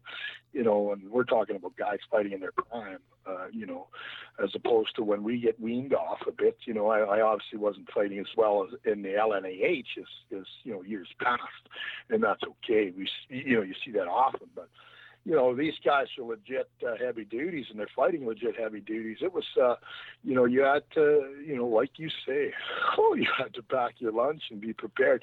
You know, one thing I loved about uh, that team in Laval and Sorel, right? Like you had no choice. You, you know, one of the things we'd say to each other going in before the game is, I've got your back, right? You kind of knew the boys had your back and away you went at it, right? You know. Right. It's it's like no matter, and you know, if somebody wanted to play fuck around, it's almost like you could have maybe said, eh, I, I don't feel like fighting tonight. Can one one of you other eight guys take this guy tonight? sure. Yeah. You know, there was always backup, but you kind of like it was funny. Like I remember, uh, you know, starting games and, and guys would say, "I got this guy, I got that guy, I got," you know, and the way it went, and you know, it, there would be like six seconds ticked off the clock uh, at the Bell Center in Quebec, and there there there would be literally six heavyweight fights in a row. it was nuts. you know, that's to start the game, bro. Yeah, that's that's it's not even warm ups. Yeah, you bet. I forget. You know, I forget that, who. It, well, go ahead. No, no, I was just saying it. You know, and like like you know, touching uh, uh, on before, just no one sitting on their hands. The place was packed. You know, revenue coming in. You know, the hot dog stands, the beers. The you know, it's just, you know, it's now now you've got even NHL guys in there squaring off. You know, we got Sheriff McMorrow and Bordeleau, and, and I, I'm looking at the stands going, oh man, no one's even turning out for that. That's it's too bad. Yeah. Yeah, it's it's unfortunate the way it is now, man. Um, I I watch the league now because I still enjoy it, but it's just a shame that it's just yeah. it's well the league tried to take itself too serious, I think, and like they brought in the import rule and a bunch of other shit now. Yeah. And it almost yeah, the league shot itself in the foot. Now, of course, you're not going to get the fighters because, of course, they're, they're they're cutting them they're cutting the boys off at juniors since you, there's a fight limit in almost every junior league now. So it's right. it's not really the league's fault, but at the same time, there was stuff that they could have had a better longevity. I think because I think the the league it's going to be on its last leg, and it's gonna, just going to end up as like a senior league again. Yeah, yeah, regress is what you're saying. Yeah, and that's and that's uh, you know we see that. You know, I don't know. You see women's hockey kind of get thrown in there, and it's like this nice thing during the Olympics, and then all of a sudden it kind of it, it kind of fades away as well, right? And you know, I don't know. Well, fuck is real hockey going that way too, or is it is it, is it real hockey anymore? right? You know, if I right, if I humble opinion, you know, I I boycott this stuff, you know, for for a reason. You know, I just I just don't I just think the respect level is, is missing, and I I don't think. uh you know, Sidney Crosby needs to be taking cross checks in the fucking back of his neck uh, in front of the net without uh, repercussions. Uh, I truly love Tkachuk, but uh, when you hit a guy like that, you better spin around and be ready to fucking defend yourself, right?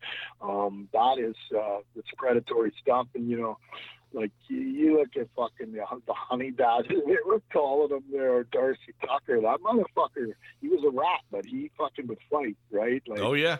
You know, not not saying he fought a shit ton of heavies, but when he fought, man, the fucker, like, remember in junior, he was the same way, right? Just, yeah. Exactly. Yeah, it's it, it's a it's unfortunate, but uh, you know, if I, I, personally I don't watch anymore. It's just how it is. Um, I go to a couple games a year because we get free tickets, and I'll go with like my dad or uh, whoever. But I, I, I keep my my my hopes down low. We'll put it that way. sure, yeah, expectations low. Yeah, yep. Uh, well, a, a, guy I wanted to ask you about on Laval. I mean, fuck, there's about eight guys I could ask you about on Laval here if we want to make this a 14 hour podcast. Um, but uh, you know, legendary guy in the Quebec League and also a, um, a former NHLer, but Pat Cote. What was it like playing with Pat? Oh, Pat Cote, I, I idolized the guy. You know, honestly, uh, uh, you know, I, just a, a very, a, a very nice guy, right? Very nice dude. You know, it's funny. You know, just on a little side note, when when people, you know, uh, make poor decisions for whatever reason in their life, you know, people jump on the on the fucking bandwagon pretty quick. And I know this guy as a person. I love him as a friend.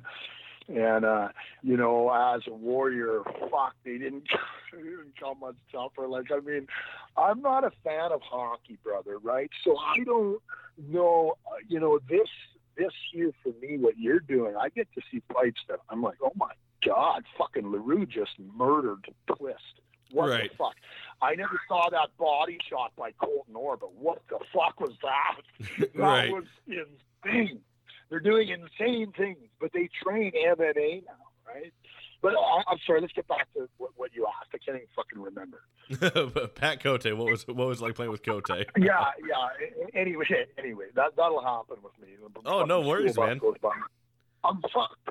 But uh, Cote, a great, a great guy, right? And you know, the thing about that is guys guys were hungry for him, right? And you know, like he he, you know, he was the top top dog in, in my opinion.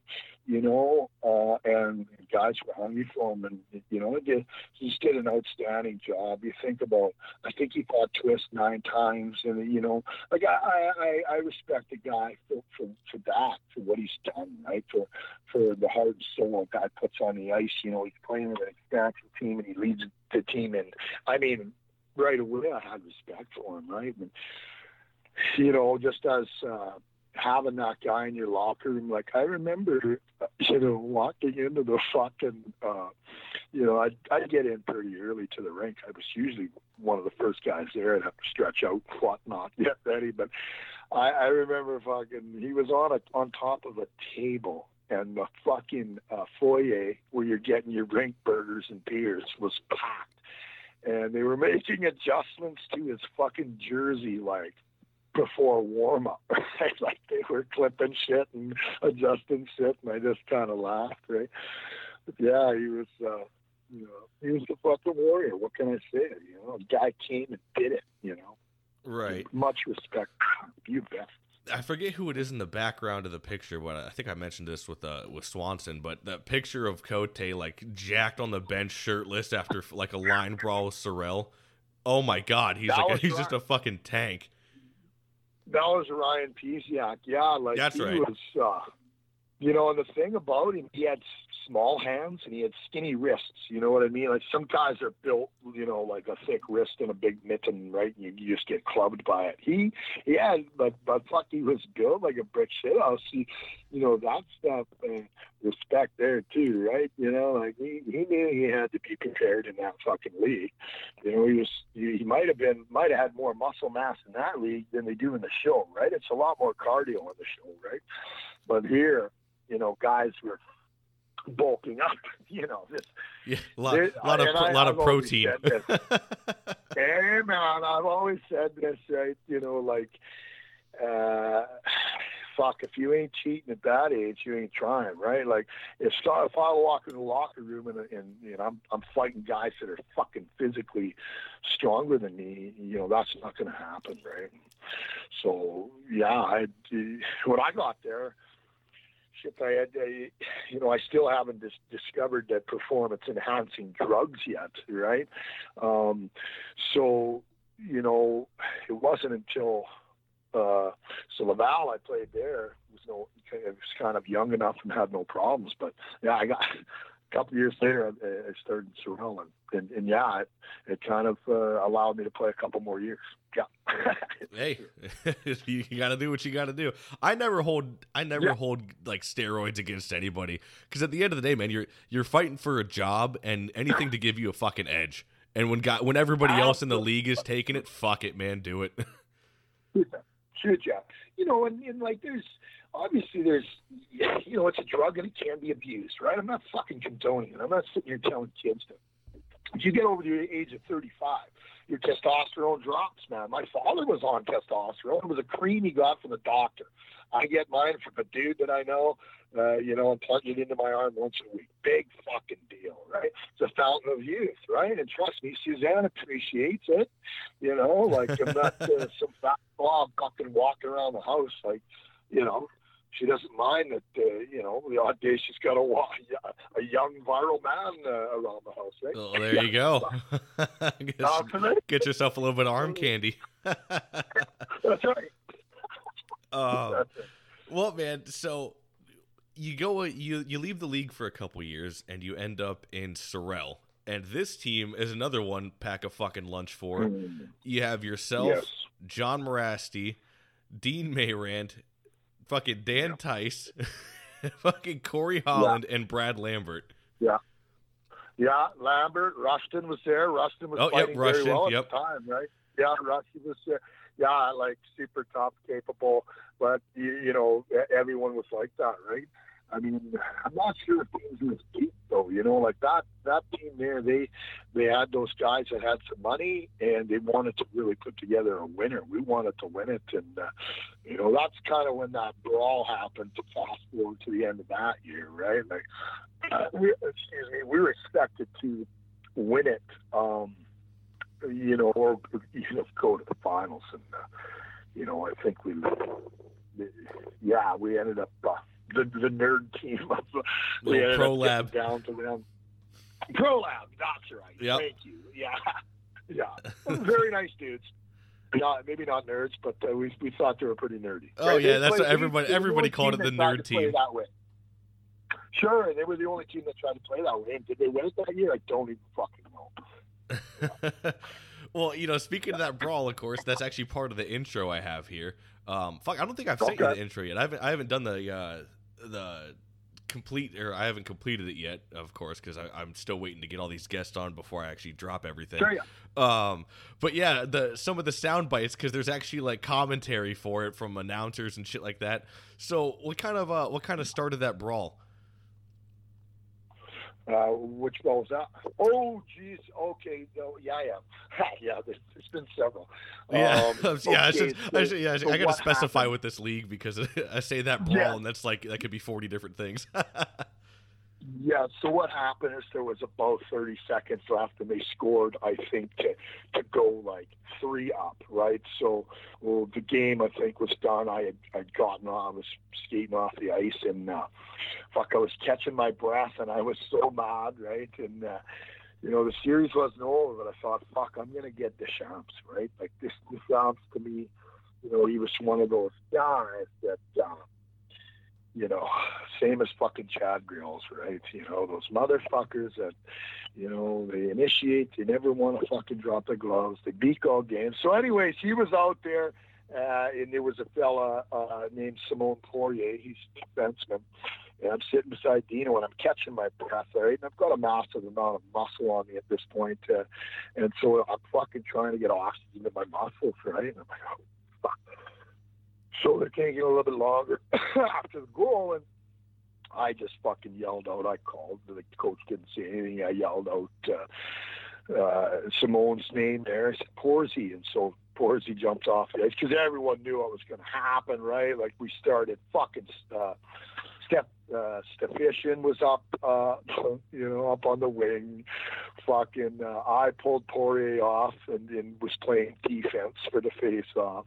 Uh, Brunel was on the left side, like just ready to, and you know, Brunel just fucking double slashed whoever the fuck he was playing against there.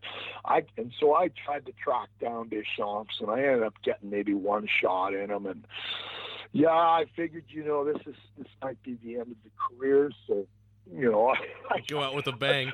I, I thought so, you know, and uh, at one point, yeah, shit, you know, you can see, uh, you know, it got pretty crazy there, and then you can see one of the guys grabs a fucking stick at their bench, and and so I kind of caught my breath a little bit uh, there at our bench, and I told Dean Mayrand, who was uh, on the bench with me at the time, yeah, I said, I'm going, Dean, are you coming? And fucking, fucking right. So ended up grabbing that kid, went into their bench, uh, and then uh, fucking Dean, Dean took a couple hard strides at one of their dudes, and he fucking skated. Oh, he was yeah. Oh, dude, he, he was trying everything in his power to get away from Mayrand. And then it's, it's funny because Dean, Dean's the one that poked me back out of the bench, right? He said, Jesus, Rennie, that's enough, right? Like, so, you know, at that point, I was kind of like, okay, maybe I went overboard if if Dean was fucking telling me to settle down, right? So, yeah, it was kind of a, I don't know, you know, fuck, it's kind of a fun deal, and I'm glad no one got hurt at the same time, but fuck, man, yeah. You know, playoffs, there's so much said, and, and, and there's just so much on the in between, the ins and outs, and between games, and you know, so much hype that you know sometimes the emotions could get the fucking back of me. Right. Yeah, man. If you, for those out there listening, if you've never seen this brawl, literally just look up like LNH brawl on YouTube, and it's like probably the first video. It's got like over four hundred thousand views or some shit like that, if I remember right. Um, wow, does it? yeah, Holy, it like, does. It's got a of cool. Yeah, it's got a shit ton, man. And uh, like I said, that's what I used Wow. for the intro because at the the part I use, because of course I don't speak a lick of French. I don't know what the fuck they're saying. Yeah. Um, but the, I could I could make out when they say like your name, and then like the guy's calling for like he's like Mayrand, Mayrand, and man, you just see Dean shooting across the ice at this fucking guy, Oh, yeah. and he's just running for That's his like- life. Well, and what I get a kick out of too is like they're they're playing the fucking uh, train horn while the brawl's Oh, going on, like wah, wah, the sounds going, like Dude. what the fuck? You supposed to say back for goals, man, not during the brawl, like fucking. Just I, I love fire, that. I love that about the LNH man. Is the the train horn yeah. going off, man? It didn't like the. It's always during fights, and people might be wondering what the fuck we're talking about. During fights, normally you have a goal horn. Uh, and of course, when the goal is Yeah. scored, you know the horn goes off or whatever. Well, in the LNH, whoever the horn man is at these fucking games is just sitting there blasting this fucking thing during fights and everything like that. And I mean, it's going off so many times. That's why in the intro, I also have I have that horn go off like four different times in the fucking intro just to That's just to make it go off Yeah, like that. Yeah, that's Um, but yeah, so they would play this horn, and it's so loud. It's it's literally like a goal horn, but it's all during the fights, and it's just blaring during this. And I love the fans. The fans are all about it too. They just you know, the red ice fucking sells, so they're just you know probably shithouse drunk at this point because it's the third period, and they're just fucking going in with the horn, and you guys just causing mayhem on the ice. It was fucking awesome. Well, yeah, and then what, it, what like amazingly enough was that uh, you know there was a huge market for it. and It generated revenue. It brought a lot of. Uh, it brought like small towns in Quebec, Sorel, that. It brought them back to life.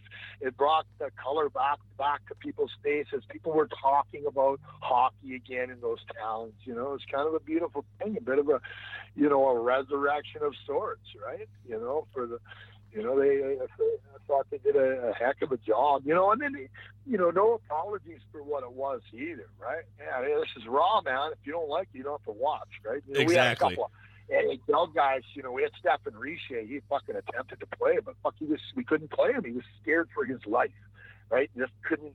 You know, there was just too much that could have it may possibly happen and then when you witness shit you know it's kind of freaks you out too right unless you're in it right. It, it's like the wild fucking west out there. I love the way that Mayrand described it on the fourth line voice. Is that it's like uh, it's like gladiators, man. Like two go in and one come out, kind of fucking deal, like Thunderdome or some shit. sure, yeah, yeah, like. Uh, yeah, and you you had, you prepared yourself like like that, right? Like everyone's kind of, jeez, man. I remember, you remember, you imagine the the mental stress, right? It's like, all right, man, we're going to war, but you know, somehow this calm comes over you, and you're like, okay, man, I am prepared. I'm prepared. I haven't been boozing. I've been, you know, or whatever. And then there's some moments where, man, I've been boozing too much, man. I'm a little down on my weight you know, yeah, that was for me, right? Like I, I fucking, you know, I, I, I make no bones about, you know, getting carried away, right? Like I fucking, you know, at, at some point I lost control. So, you know, when you're going in the in the in the buildings, you're unprepared, man. You know, like when we look at you know, we look at fights. We don't know what's going on with Tony fucking Twist three weeks before that fight with L'Heureux. So it's not his best performance, but Buddy says he's fucking overrated, yada, yada, right?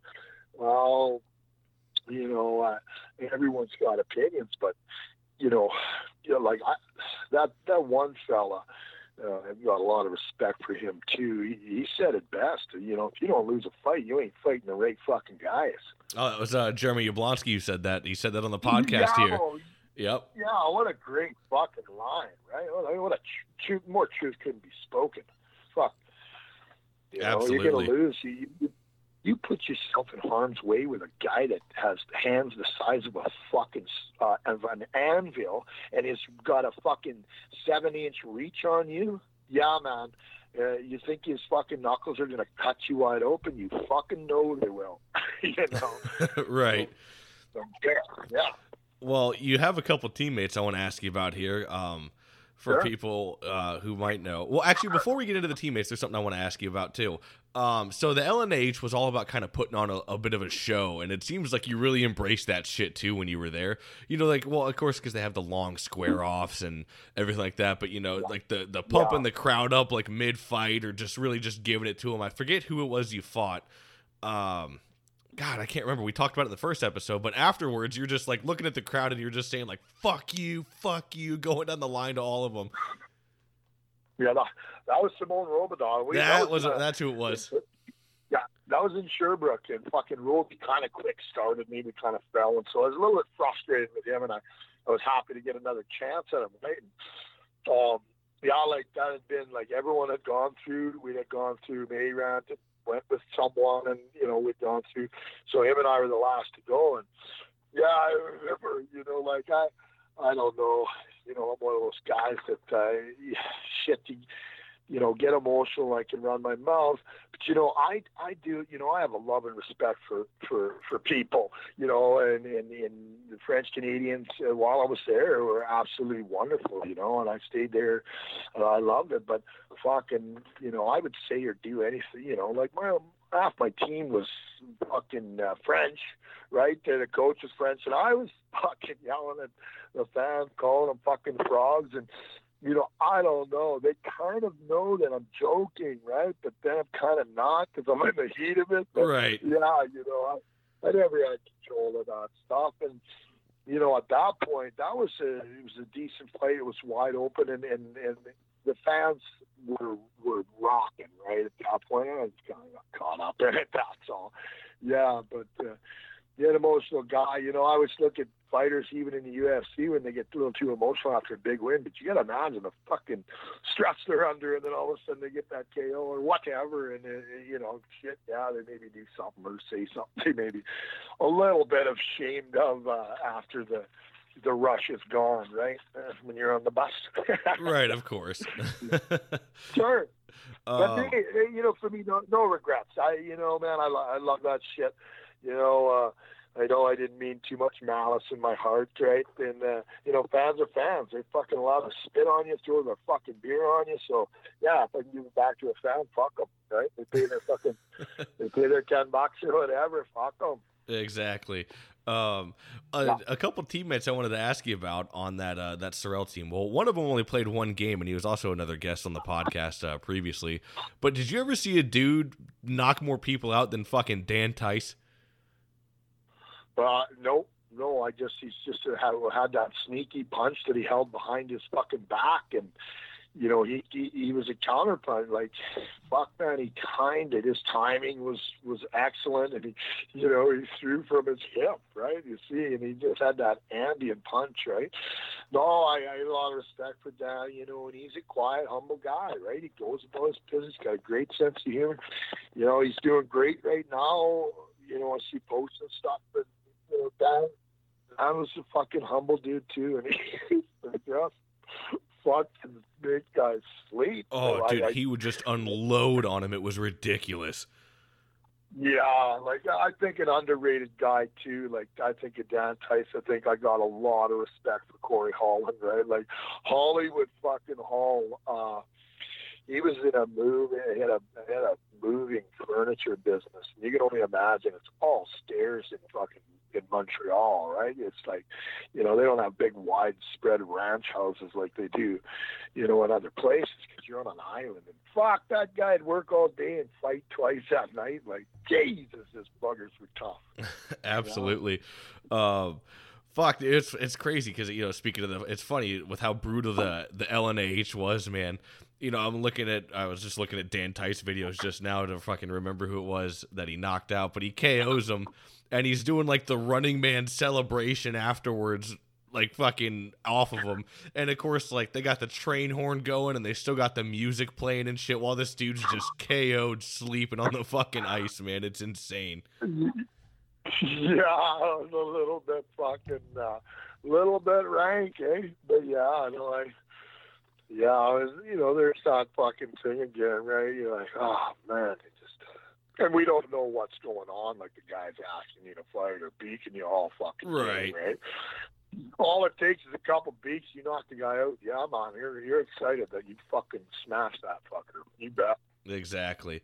Uh, well, moving on, dude. I got a couple other teammates I want to ask you about from that team. Uh, and of course, legendary tough guy, uh, especially in the minors. And you know, if if you watch hockey fights, everybody knows this guy. Probably the most one of the most entertaining fighters of all time. But uh, what was it like playing alongside John Mirasty? Yeah, nasty was nasty was something to watch. Um, I I really can't say enough about nasty. I've never seen, uh, you know, that kind of courage, that kind of tenacity, right? Uh, you know, I, he's just not a, a a huge guy, right? Like he probably weighed a bit, you know, maybe a little puffy, but uh, you know, he had to be to, you know, to fight at that level and with those guys, like he took on fucking everyone. And I, I just, I don't know, man. I, I don't, you know, Johnny as a as a human, I'm, I'm not really fucking huge tight with. You know, uh, like I would be Dean or something. We didn't play together that long, Johnny and I. But yeah, like I to respect as a fighter and a player. Like, you know, that guy carved carved his fucking way, like willed his way, right? And uh, you know, to be that uh, to that to be that brave and do it time and again, like you know, I watched uh, you know our friend uh, oh fucking boss A get a hold of him a couple of times, you know, and the results were were pretty shitty, man. And fuck if he didn't go after him three times in a row, fuck it was fucking crazy. Oh yeah, So I'm like, oh man, I can't beat this guy right now. He's fucking KO'd me two in a row. I'm not going back and fuck that if he wasn't chomping at the bit, you know. Maybe not chomping at the bit, but did it, you know. Oh, I just, uh, yeah, you know, I, I can't say enough about Johnny's, uh, you know, his fortitude, uh, uh, you know, just to have that, uh, braveness and that gumption, you know, son of a bitch. He, he, he he's he's a guy that, that you know, and he fucking didn't walk around like an asshole or a braggart. You could have a beer with him. He was a good guy off the ice, but yeah, someone that fucking did it. Yeah, that's that's a guy there, man. You know, uh, yeah, kudos to that fucker boy. Yeah, the craziest part to me is that he came back to the league years later, uh, right when the league, right when all the heavies were on their tail end of coming out of that league, like Theriault, uh, Gabby Rock, and then who else? Um, fought a couple other good guys that were heavyweights back then. Uh, that was probably around around 2014, 2015 ish, I think. Oh, oh, that's late. Okay, I didn't know he'd come back. Yeah, wow. Yeah, he came back and he fought Joel Theriault. Um, and they had a couple like that's one of my favorite fights of all time. Actually, it's up there and it's probably my top five. Um, just because I respect it so much that they were at the end of their careers and they still just went out fucking swinging like that. They didn't go down quiet. Just said fuck it, let's put on a show. Oh my god, I love that fight so damn much. stuff. Oh yeah, Right? fuck it. I gotta. I'm gonna post that fight right after this shit. I gotta post it again. Sure, That you know, that's a thing of legend. I remember fucking Dean talking to me about that too. He said, "Fuck, you gotta check that stuff out. These guys come back and you know, like wide open like that, and uh, you know, and showing the respect. Yeah, it's uh, you know, I couldn't do it. You know, I couldn't do it. I don't have that in me anymore. You know, it's just a yeah, it's an innate thing that uh, you know. After a while, I just age and uh, age and experience was you man. There's got to be a better way to make a dollar. You bet. That's what. Well, the thing is with Mirasty, I don't think he gave a shit. He just genuinely liked to fight, so he was all about it. You know, like he just fucking Yeah, embraced it. He just loves fighting. That's right. You know, there's guys like that too, right? They just love to be in the mix and be taking shots, and giving shots, and you know, yeah, I, I think I started out that way for sure. But you know, when we're talking about longevity and coming back, like, you know, I don't know, you're watching your kids grow. You know, the body doesn't obviously react the same way. So yeah, kudos. You know, anyone that can come back. You know, you see it on a elite level. It's amazing, right? You know, Right. Those guys coming back in the heavyweight division like fucking nuts. Well, speaking of Theriault, did you ever have any run-ins with Joe Theriault? I did. I fuck. There was a guy by the name of Chad Richards and fucking Yep. uh, Lavelle, Lavelle, and he slew-footed someone that they had us and they had Theriault's line out there. And so Theriault went after him, and I I grabbed Theriault and. Fuck, when we squared off, I went underneath his right hand. He started lefty, and I went underneath his right hand and pulled him to the ground. And the refs kind of had us at that point. But I remember fucking thinking, this is a very, very strong dude, right? Yeah, Terry and I never, you know, there there were heavyweights, right? There were heavyweights only, and they were super heavyweights, and yeah, man, those guys seemed to find each other before I'd find them, and I was fucking absolutely okay with that, right? right. I, I'm 34 years old. I was, I was, I was 33. I was kind of okay with that. Fuck Right. yeah. Well, you know, um, before we leave this Sorel team, and there's one more team that I wanted to ask you about, and hopefully I'll be recording with him this Sunday.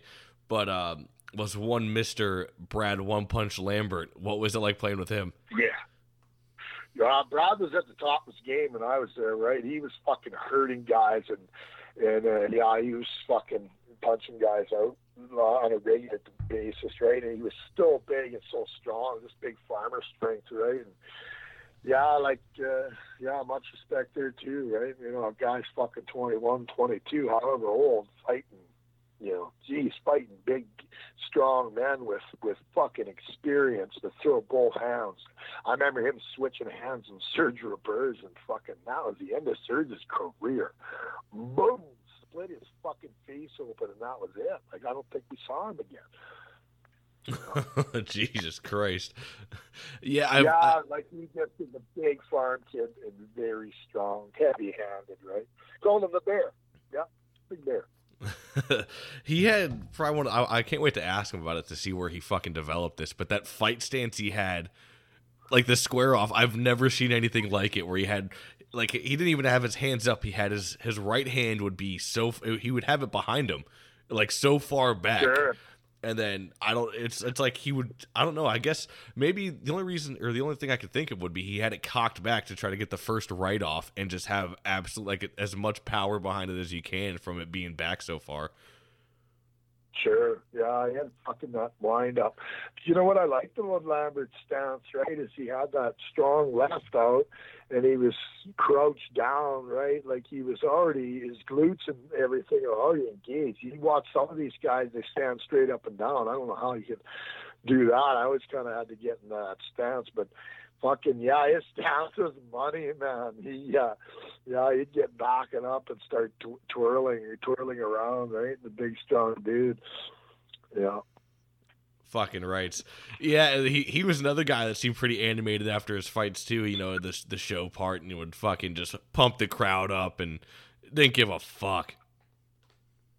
Sure, the crowd loved it too, right? You know, like if you're gonna get a response, and you know the stress is high you know, sometimes, you know, obviously the fights weren't as, as spectacular as uh, you know they should have been, and you try to get the fans going, and it's you know all about the show. But you know, push comes to shove, they're going to war, right?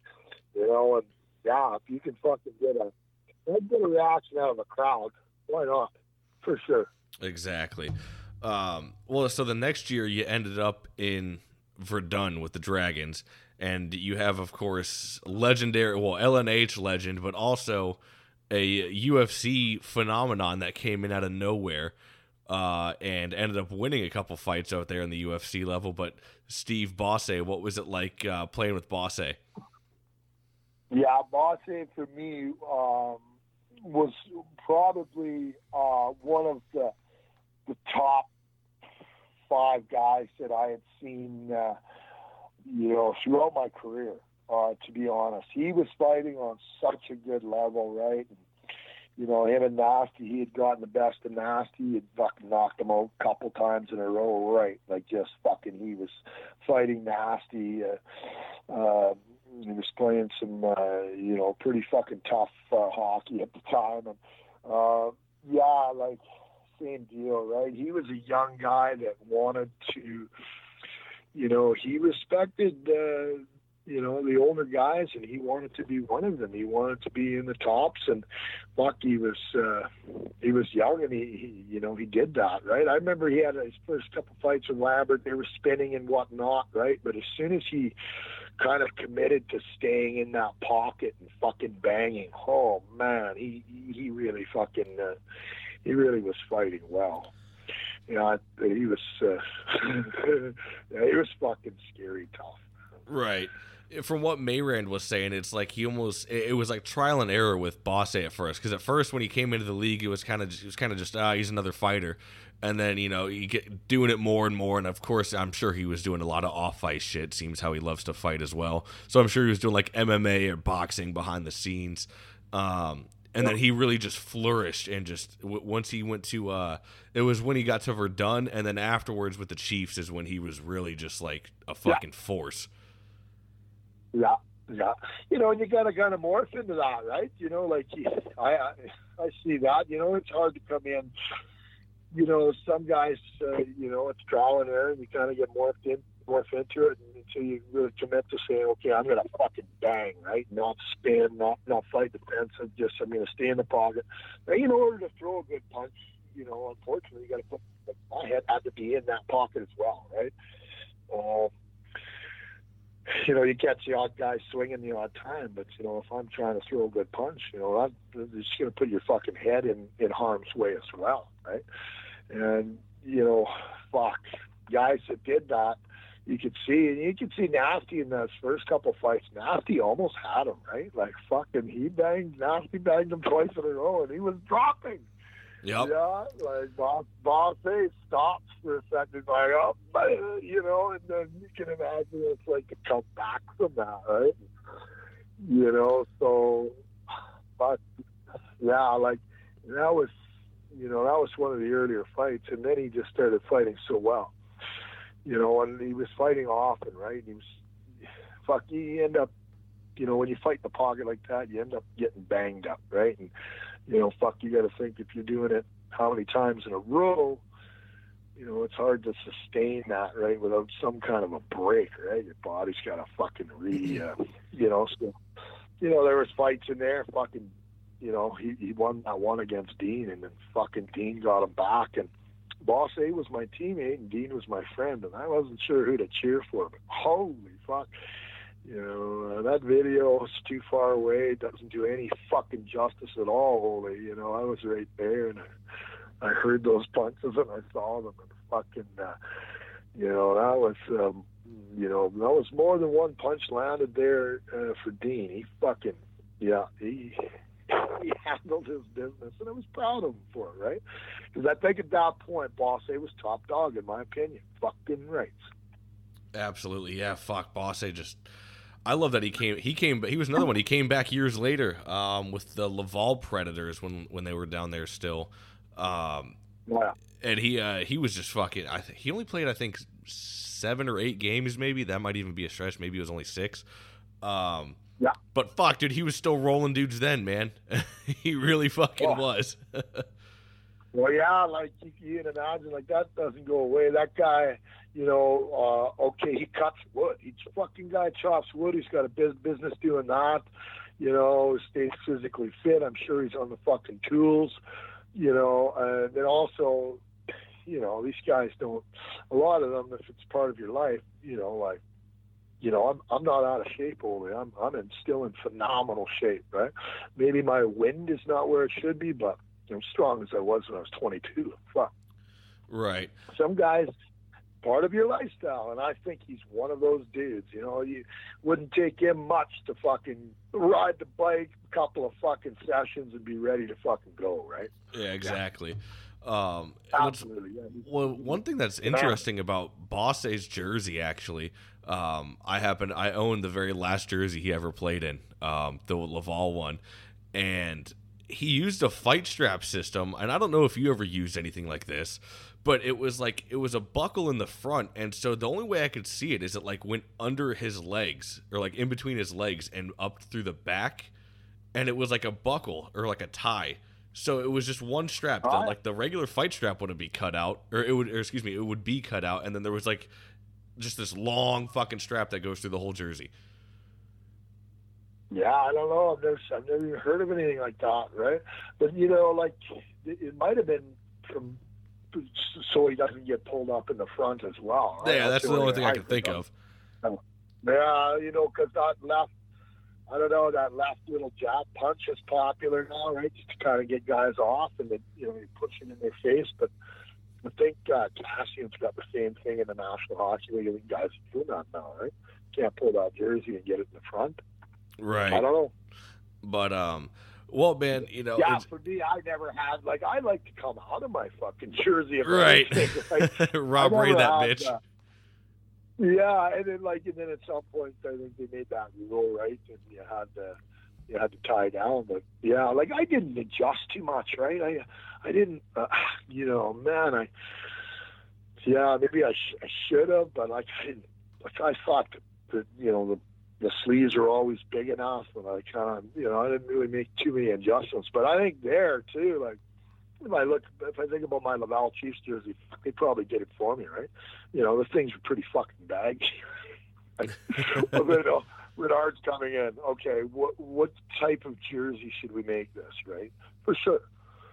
Right. Um, well, man, you know it's been it's been great having you on. I got to ask a couple, like I got maybe two more questions for you here, uh, sure. but I'll get you on your way. So, you know, overall with the LNH, of course, this is an LNH special. Um, you know, d- did you really enjoy playing in that league?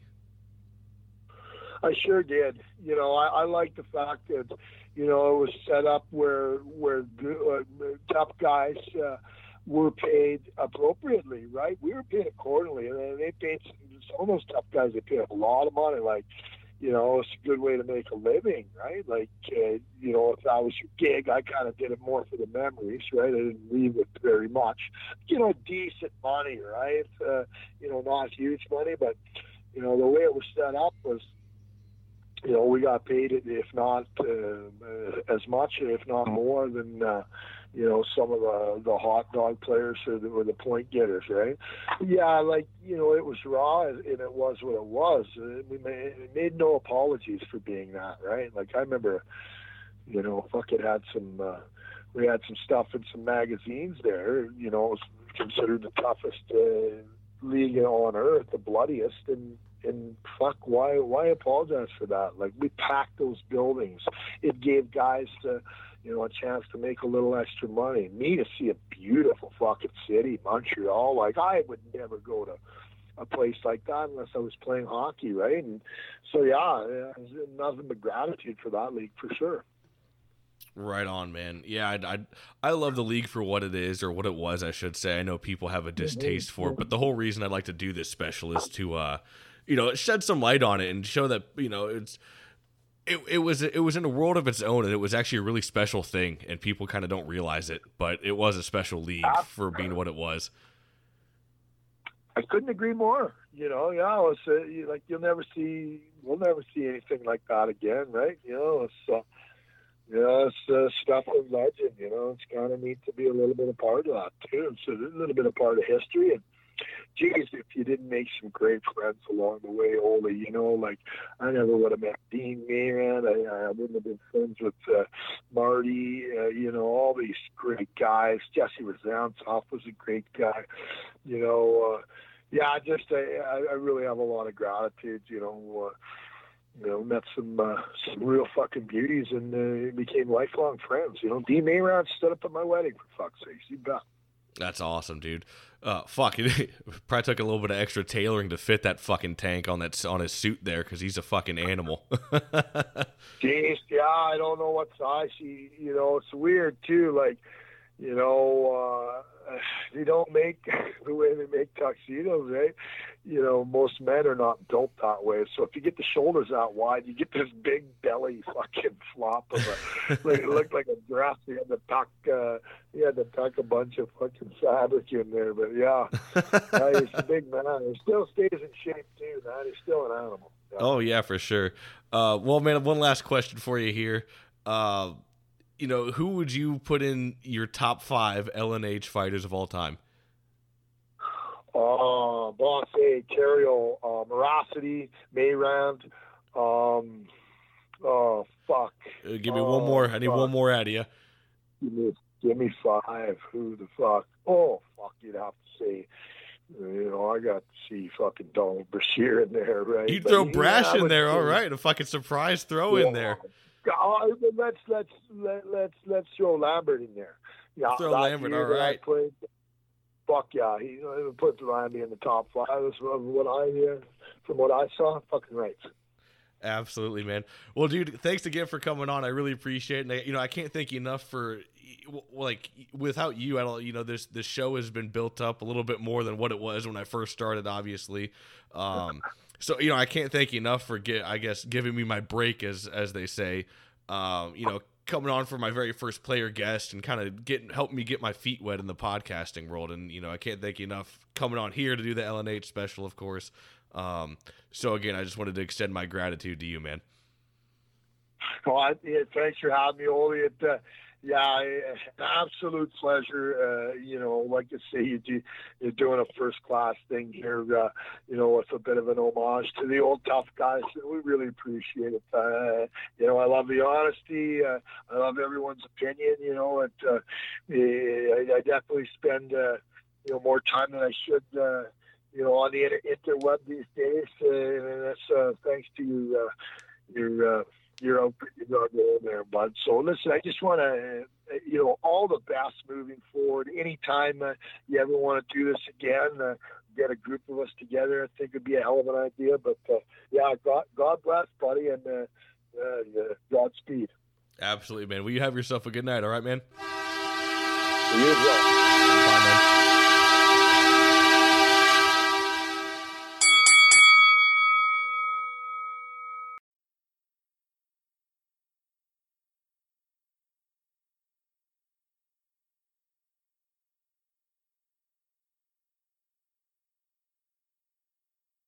All right, and here we are with the final player guest on the Five for Fighting podcast, LNH special. He was a man who was known as Brad One Punch Lambert, racking up 487 penalty minutes in just two seasons with the LNH. Brad, how you doing today, man? I'm not too bad, by yourself. Oh, I'm doing pretty good. We're hoping we can get some good stories out of you. We're going to try to end it with a bang here. uh, I'll, I'll, try to keep them uh, radio friendly for sure. well, this isn't what you'd call really a radio-friendly podcast, so as as, as professionals, we can keep it here. Um, yeah, some of the guys might be pissed, though, so I'll keep her tame. Hey, it's all good. That's it's all yeah. in good fun. um, well, I guess we'll start from the beginning, man. So, how'd you kind of end up into the uh, the crazy Quebec League? So, I was playing. Uh, I played my junior hockey here in Alberta, um, and then after my 20 year old season, I signed with uh, Wichita uh, in the Central League. Headed down to Wichita, uh, got in a little trouble at the border and uh, couldn't, couldn't cross the border. So there's a guy, uh, Anthony, I can't remember his last name right now, but he was contacting me through my last year of junior a bunch of times. And um, pretty much I was sitting at the border, couldn't get my visa to cross. And I, I called him up and, and said, is the offer still there? So I ended up driving right from the border there, uh, right out to Quebec and never looked back, I guess.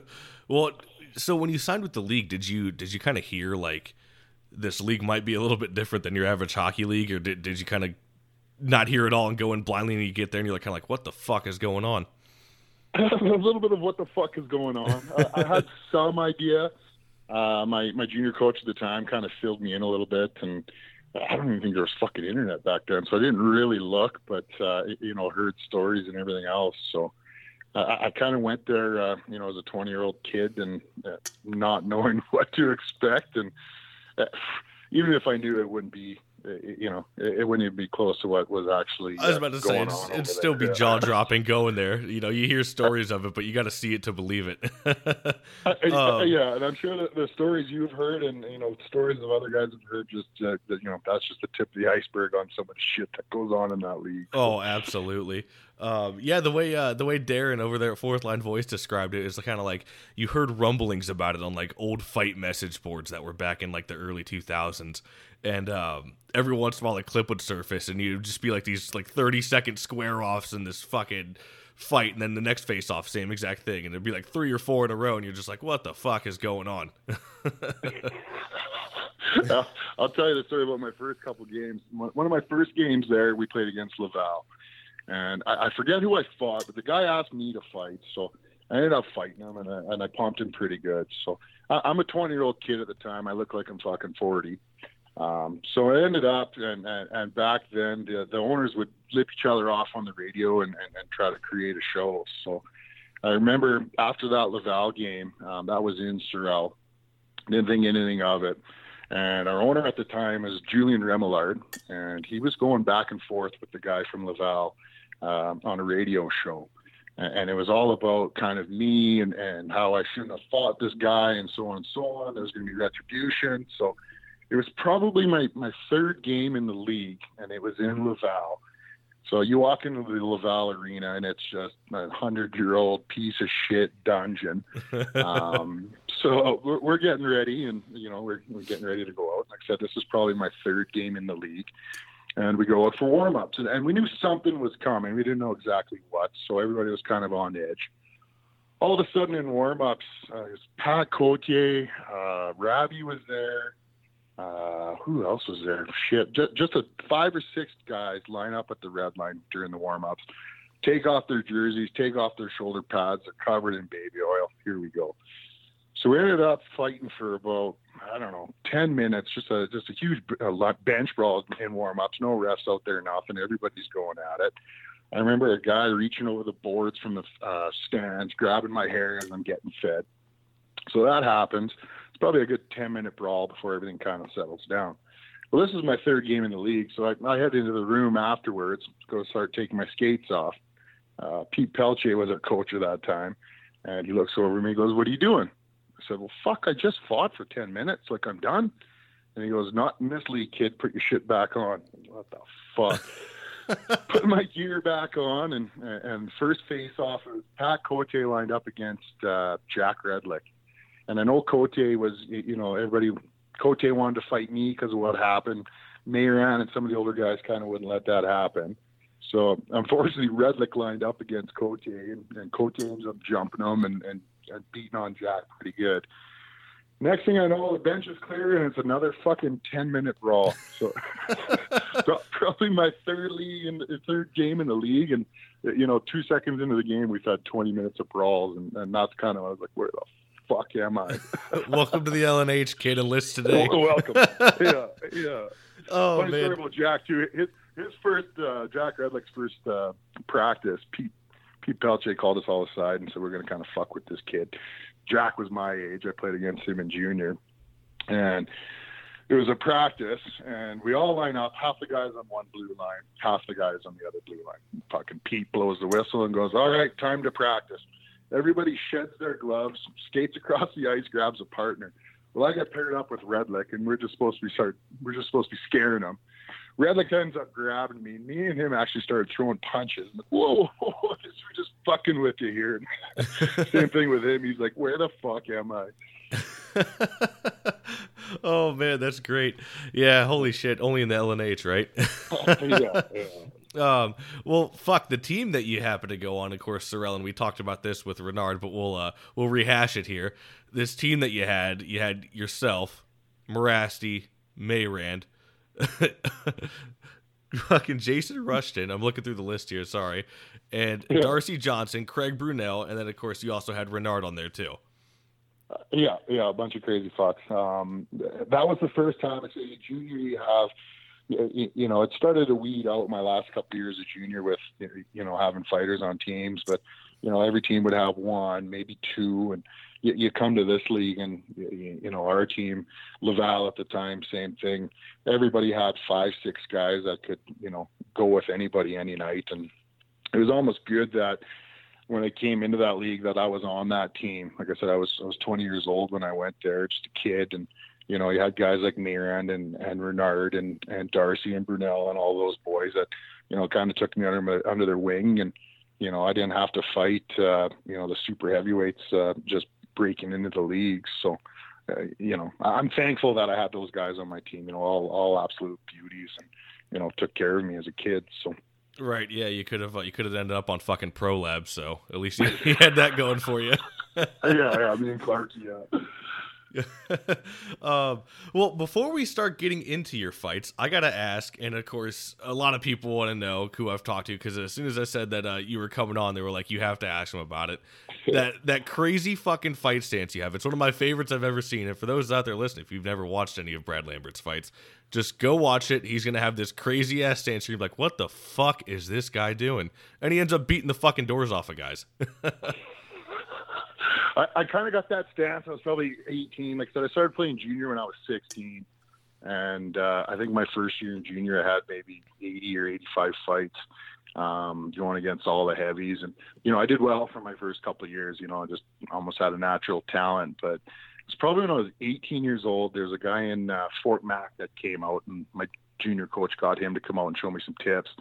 And, and I don't know what it was, but all he said was, you know, widen your feet when you're going into the stance, and somehow that translated into my stance, and it, it, it just worked for me. Super unorthodox, I know, and sometimes look like a dummy, but uh, it, it it worked. So yeah. uh, from 18 years old, uh, 18 years on, I uh, you know I never changed it, and it worked. So I didn't really fuck around with it. Yeah, if it's stupid and it works, it ain't stupid, right? It, yeah, yeah. Yeah, man, you always had that. Your right hand would just be unloaded like four states away back there, and you would just Yeah, yeah. come in and fuck it. Well, of course, the long square off, but then you'd come in and it would just you had a lot of power behind it. we'll put it that I, way. I I always look for that first one. I always look for that first one, and then I could usually take 10 or 15, kind of sit back and you know with that stance, turning sideways, having my arm all the way back there. If anybody did try to come across my body, that that was open, or you know I could just kind of turn my head, take a few shots, and then then swing away and cross my fingers pretty much. Right. Uh, well, another thing I wanted to ask before we get into the fights, I can't, you know, in the video, of course, I don't know what the hell they're saying. I don't speak French. Um, but were you a part of that that brawl against ProLab at all? uh, no, funny story on that one. Well, I kind of was. I was in the I was in the uh, stands fighting on that one. Um, You're in the stands fighting, even better. yeah, I got I got suspended the game before. I think somebody ran Christian Sabroka at the end of the game and laid him out. We had a little brawl there, and I got suspended for a game. Um, so funny enough, the like the Remillards came in, and you know, I pretty much just threw some cash on the table and said we want a shit show next game. So uh, we, we all knew what to do there. Like the guys that started that game weren't uh, weren't there to pop a goal and get the momentum going. So uh, that ended up happening, and, and I forget exactly what happened, but I know it came down from the stands. Was on the side of the bench fighting with some fans and just kind of watching the whole melee. And yeah, I, I still see videos of that pop up on my feed every once in a while. And yeah, yeah, that was uh, that was a shit show. Oh yeah, I love posting that video. I'll post it again on that in that enforcer group every once in a while just to ruffle some feathers because of course the hockey purists come out. Oh, this isn't fucking hockey and blah blah blah. oh yeah, fuck off. It's the LNH, man. Don't take it that serious. Yeah. No, I could I could still see Renard coming flying across the ice, jumping in the bench. Oh yeah, and then Mayrand going. Uh, what's that guy's name? Krugel or Krugel? Yeah, whatever the fuck it is. He's just running. yeah, that was a shit show my favorite is well, Renard told the story as well when he go to the, he went to the bench and then he's uh he said Dean was the one playing fucking peacekeeper and like Rennie that's enough. Like, when Mayrand is saying that's enough like fuck it's wow. it's an absolute Renard, gong show. sometimes. he gets a little out of hand. Yeah, oh yeah of course. Yeah. all right well fucking hey let's get into some guys you fought here. Um, well the first guy I want to ask you about another legend in that league uh you know was he, apparently from what I've heard, he was kind of brought in like a Doug Glatt kind of style. He was a bouncer and ended up just kind of throwing him on skates and saying, "Here's a paycheck, go fight." Uh, was old Jacques Dubé. What was it like fighting him? uh, Dubé was something else. You know, uh, you know, there's a lot of uh, fighters back then that you know don't have a hockey background, weren't, weren't great skaters, and so on. And, and he was one of them. He, he was well aware of that. He, he knew exactly what his role was. Um, I think the first time I fought him was in uh, was in Quebec at the Pepsi Center, and you know I think maybe the first period had gone by, and you know I kind of knew about him, but you know I'd never seen the guy in person whatsoever. And second period starts, and the fans just start chanting "Dubé, Dubé." well, Dubé comes out on the ice, and you, you know kind of shaking at the knees and holding himself up with the stick, and Fuck man, that guy could fight though. I, I, don't know where he got. There, there were some guys that would come in and it just wouldn't translate in the league. Right. Um, you, you know, even guys would come in 20, 20 some years old and toughest guys in the dub or toughest guys in the O, and they'd come to the league and just get the shit kicked out of them. And just translates different fighting men from from younger kids. So right, yeah, yeah it really was uh, crazy. Yeah, there was very few like Dubé who you know didn't have a hockey background, but were you know tough as fucking nails. Yeah, it was exactly like uh, like Swanee would you know he's he'll he'll say it too. He's like you know I wasn't I really wasn't there to play hockey. It's exa- it's like straight out of goon. You're not here to play hockey. You're here to fight. And Swanee's exactly. like he's like hey it's I fucking did it. you know, hundred percent. Yeah, and they're all they're all great guys. Like the nice thing about our league is, you know, there was some idiots that you know were cheap and, and cheap shots and whatever else, but pretty much it's we're all the same type of people. We're all the same guys. We're just on different teams. Uh, I can't right. tell you how many times, um, but Leon Delorme is one. I remember my parents were coming down, first time ever coming to watch me play. We're playing. Uh, I think that was in Laval as well. Well, did, did you warn did you warn your parents though? Like, hey, maybe this this is a little bit different from right? Bantam.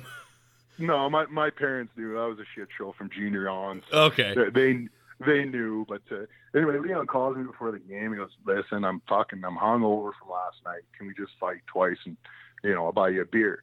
Fuck Leon. Like my parents are coming. Like I'd, I'd like to you know have them watch me play a shift or two. And he said, "Come on, man. I'll fuck all of you one. Fuck whatever." Me and Leon end up fighting first shift. Go in the penalty box. Five minutes later, come out, fight him again. End up in the stands having a beer together. Well, that was my parents' viewing experience of my pro career. Making them proud. yeah, for sure. Yeah, yeah. Oh man. Well, unfortunately, I d- I don't have your Sorel fight card. I'm trying to f- sit here and fucking find it, but of course, with drop your gloves gone now, uh, it's fucking next to impossible because hockey fights has just such limited shit on it. Um, but I know for a fact you fought him because it's part of the intro. Um, but you fought uh, Jason Hamilton. I think it was actually on R. It was live on RDS or some shit, right? I believe so. Yeah, that was back when uh, Brashear was playing. So, um, yeah, I, I only fought Hamilton once, and I wasn't trying to fight Hamilton that shift. I was chasing Brashear around. Um, I kind of worked my way up. Like I said, when I when I first got in the league, I, I wanted to fight everyone and, and show my worth. And you know, it was guys like Mayrand and Renard that were like, "Hey, kid, this is a little fucking different. Slow down, work your way up." So, you know, I, I remember my first fight was against Simon Risk, and um, you know, fighting some of the number twos and, and lowers, and uh, you know, my first half of the season there, you know, I was kind of pumping everybody, so um, kind of started to step up in weight classes and I remember Brashear was, you know, that was in Sorel, so he, he didn't fight much outside of Quebec or, or much anywhere in that league, pretty much. But um, that was built up. Like in that league, you knew a week before who you were fighting and when you were fighting. It was pretty much on the on the fucking board outside of the arena. Lambert versus Brashear Saturday right. They boosted up like that. So you know, everybody thought I was fighting Brashear that night, and and I remember that I have that on my fight tape um, Brashear jumps over the boards and Pelche goes, "Go kid!" So I jump the boards and I just beeline it for him, and he's looking one way, and I just laid him out. So he stands up, and you know I chase him. I chase him around for a couple circles, hack him in the back of the legs. He wouldn't go, so that's when Hamilton came flying over, and I ended up going him. Well, there you go. Um, uh, yeah, it's, Brashear didn't really he he fought a little bit, but it seemed like you know he was kind of uh you know just I guess conditioning I guess for the uh, the lockout season there, so he didn't uh, he didn't really drop him that much that season. Um, uh, yeah, and, and, I don't blame the guy. I said I'm right. not a huge I'm not a huge Brashear fan with to begin with. I don't like some of the stuff he did or, or does.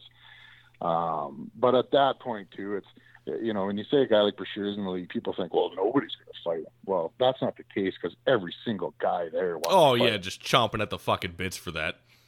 Oh, 100 percent. It's a great story the rest of your life. The guy's the guy's a legend, whether you like him or not. Uh, one of the toughest guys to play. So I don't totally blame him for not fighting everyone and anyone at that point, but you know, I ended up, uh, you know, as a 20 year old coming in and and uh, you know, excelling when I was there. So when I when I did challenge him, I, I kind of thought that I deserved that shot.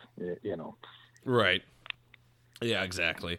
Um, well, another guy you happen to fight because I, I, happened to look at a couple of your um, Sorel fights before this because I I knew I wasn't going to be able to get the fight card up, but legend in the LNH and also uh, kind of a legend in the uh, the UFC world, but you happen to fight Steve Bosse. What was it like fighting the boss? I fought Boss a bunch of times. I, I actually played with Boss too. Just the nicest guy. Like, and you know, there's guys in the league that um, I don't want to say they're. Um, you, you know, like I had anxiety before fights, and you knew you're fighting four times on the weekend, and uh, you know, I'm a mild mannered person. It's just that was my job. That's what I had to do to stay in that league. So, you know, for me, I think you know anxiety and not so much as a fear as, as it was, you know, being a normal person. It's like, you know, you're sitting in a bar, you know, you're going to fight, you get a little anxious.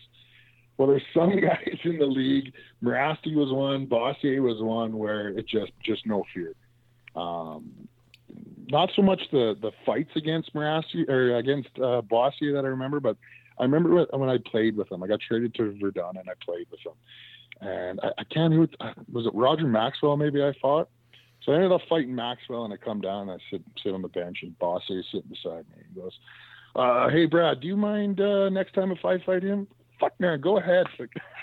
the kid had no fear. He loved it.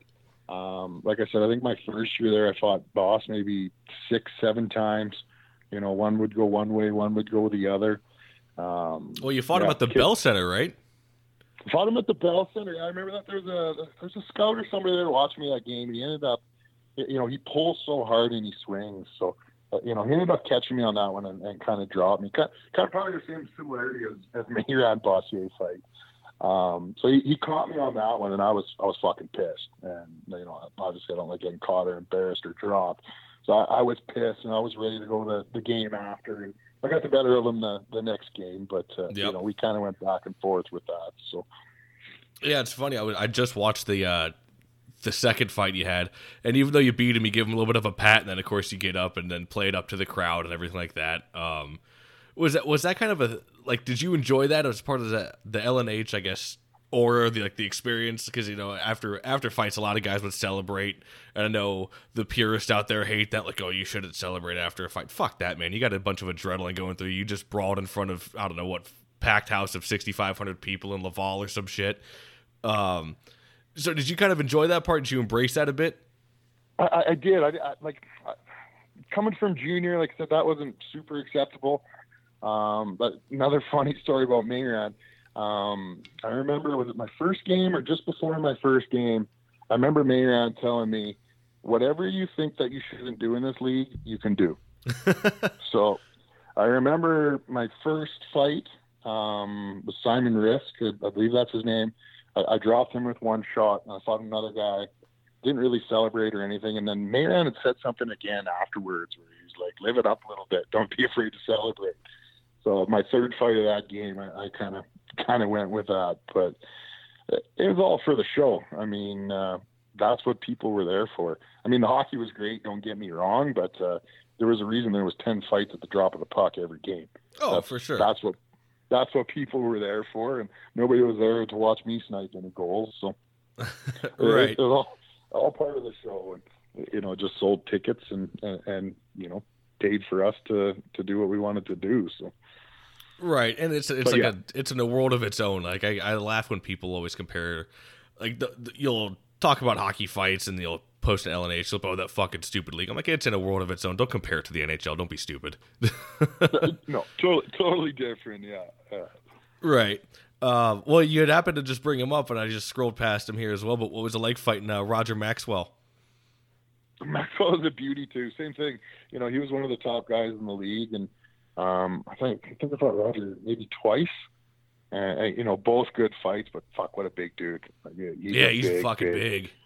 He's a big man. Like I considered myself a big man. You know, I'm, I'm 6'2", 40 pounds overweight now, but uh, I wasn't big in that league by any means. You know, I was I was average size at best. Uh, know, I got guys like Maxwell and Barha, Mayrand. Uh, you know, those are all six foot five, big big boys. So, you know, Maxwell was you know same thing. He was a big big boy, and you know, but all all the respect in the world to, to guys like him, Bosse, all those guys. Just you know, that's what's wrong with the NHL and stuff today, where you know. Back in that league, there, there was a lot of stupid stuff. There was a lot of brawls. There was, a, but it was one of the safest places to play because you knew that if you did something stupid, there was six other guys on the other side of the ice that were going to jump over the boards and beat the shit out of you. Right. So, fighting wise, you know, those guys were, were you know, just- a ton of respect both ways, you know, in that league because you, you didn't really have a choice but to respect everybody. So, Right. Uh, yeah, you get tuned up pretty quick if you didn't. Um, yeah. but, uh, you know, if I didn't get shot, that, like, I don't know how much longer I would have played there. You know, a couple years anyway. But I couldn't imagine right now being 36 and, and still there chucking. Like, Yeah, oh, like- hats off to guys like Theriault. Yeah, I was about to say Theriault. just finished. Uh, yeah, good, good on him. I, I like my body now. I have, I have trouble walking down to the mailbox and getting back, let alone going 40 times a year. Oh shit. Um, well, did you ever did you ever have any run-ins with Theriault at all? No, I actually never played against him. There- there Really? a couple guys that would, yeah, you, you know, we were in the league at the same time, but he was either hurt all the time or suspended or I don't know what. Um, he was one. Varhoff I never lined up against. Um, Cotier, same thing. Cotier we only played that one game against him. All, all the guys were in the league at the time, just uh, you know, never actually crossed paths. But Right. Yeah, man, that's crazy. I would have thought for sure you would have fought Theriault. Uh, I guess it just works out that way. And uh, yeah, so coming back here, another another guest, uh, or excuse me, another guy I had on as a guest for the special, and we just mentioned him. Uh, you fought Curtis Swanson. What was it like fighting old Swanee? Swanee was a beauty. Um, yeah, just just same thing. Like just I, he's from Alberta too, isn't he? Uh, I believe so. Yeah, yeah. Yeah, yeah. He's just a good old Alberta boy. He always had his cowboy hat on. I remember that. um, I, I know the first year he came in, uh, he was a lot different than the second year. The, the first year, I think he took some licks, and uh, it, you know the kid never gave up, and you know was always willing, never scared. And you know the second year, he was a little bit better on his feet and got a little bit better, and he, he just progressed over the over the years. Like I said, I only played against him for two years, but followed the league for a couple of years after that, and you know, Swanee wasn't the same kid as uh, when, when he first came into the league, but always willing, ready to go. Um, was wasn't cheap, was respectful. You know, same thing. He'd do his sellies in there just like everybody else, and that that wasn't a, a shun against somebody or disrespect. That was just kind of what we did when we had all that adrenaline going. But no, I fought Swanee Swanee a few times. Like I can't remember all of them, but uh, no, no, lots of respect for that kid too. Right. Um, well, I gotta ask too, because you always hear it. I feel like you have to have, you know, "Walk by Pantera" and "Dance with the Devil" permanently ingrained in your fucking brain. After, after that's all they'd play every single fucking fight in that league. Hundred percent. Yeah, I forget what's even on my fight tape from that league, but it's all old school rock like that. Oh yeah, that uh, the tape that well, Sorel made that tape, and you're you're actually a feature on it. Like a fuck, there's like it's like a 15 minute straight feature of you just pumping guys. oh man, that, that that whole video is like three hours long. Oh yeah, it is. It's fucking crazy. When, uh, I should when, watch that again. It's been a while. Yeah, when for, oh, fuck, I might pop it in now. I got the the fiance's gone for the week, so I got I got nothing but time now.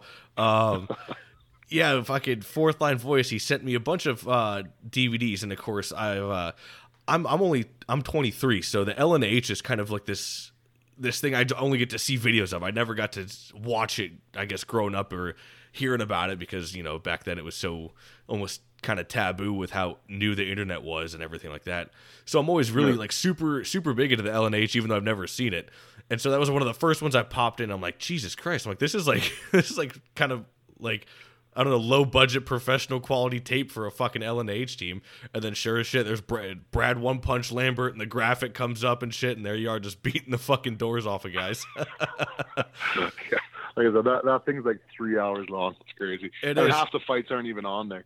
Oh, I'm sure they're not. That's what's crazy, man. Uh, that's why I was laughing at because I, I, wonder. I feel like a lot of these fight cards are accurate, but some of them, especially in those early QSPHL days, I feel like it's not. Not all of them are quite on there. Um, well, we wouldn't get we wouldn't get fighting majors for some of them. Like I remember, like I said, my first game uh, that was a, a, one punch, my first fight, and I think they gave me two minutes in a like, for a roughing penalty on that. it, it was a two it was a two fight rule, but if it wasn't a good fight, they just give you two minutes.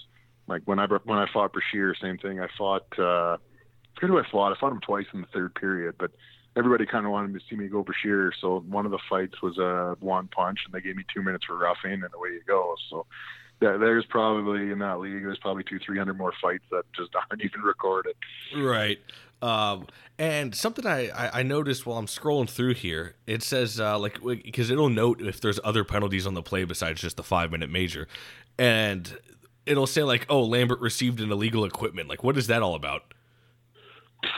Couldn't tell you. Really? jersey comes off. I, I, I, didn't. I always had my strap on, and my jersey never really came off. But legal equipment. No, I couldn't really tell you. But I don't know. Sometimes, like I said, they just give you a penalty just so they didn't have to give you a fighting penalty.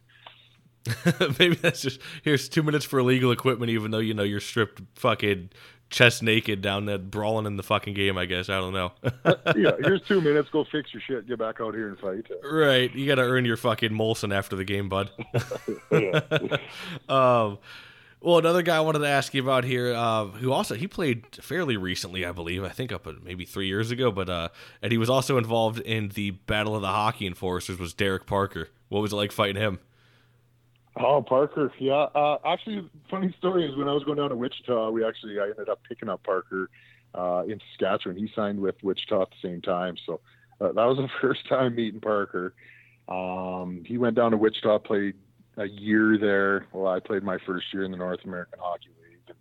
And, um, Parker was tough to fight. He, he same thing. He'd spin. Um, he, would spin and he'd pull. It's really strong. Uh, a little bit of a nut bar, could take a punch. Um, I think the first time I fought him was in warm ups, and that was the one where he was like juggling pucks.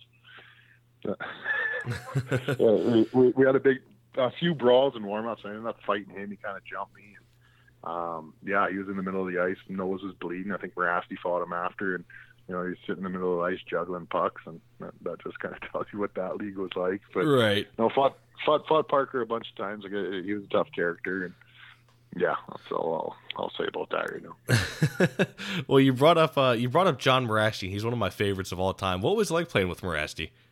Uh, Morasti was a beauty, absolute beauty. Um, I first met Johnny in Fort McMurray, Junior A and uh, Johnny came from the Dub somewhere. He came down and played a couple games with us in Fort Mac and ended up taking off. But my first memory of meeting Johnny, uh, we're at practice, and like I said, he, he was new as his first practice, and we were sitting on the bench beside each other, you know, waiting for the next uh, the next drill or whatever. And Johnny looks over at me, and goes, "You're the fighter here?"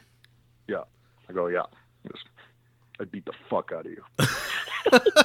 he fucking he skates off and does the drill. And uh, I think Johnny played maybe one game that day and, or that year, and he ended up going somewhere else. But um, funny enough, so uh, obviously a year or two later, Johnny was my uh, first roommate. It was me, uh, then Darcy Johnson, and one other guy. There's anywhere between four and five guys in our little two bedroom apartment. So, oh god, I lived with Johnny for a month or two. Um, the, the kid's an absolute warrior. Like I said, he, he's one of those guys that wasn't afraid of anything, and um, he just went. Like, and what a showman! To, to me, Johnny is the he, he, he's the best showman to, to ever drop his gloves. Like, oh, you know, he's for always sure. Smiling and laughing. Uh, you know, those Bossier fights were amazing. Uh, you know, Johnny. You know, Bossier got the best of him for the first couple, and you know Johnny just kept going back and going back. And there was just no telling him that you know enough's enough. You know Johnny was going to go until he until he won one. So uh, same thing. I remember me around. You know, let me do this one. I, I got this one for you. And Johnny's no, fuck you. I'm doing this. And the, the kid's an absolute warrior and, and just a joy to watch. Like I still see his fights pop up all the time, and I, I just love watching him. Oh, for sure.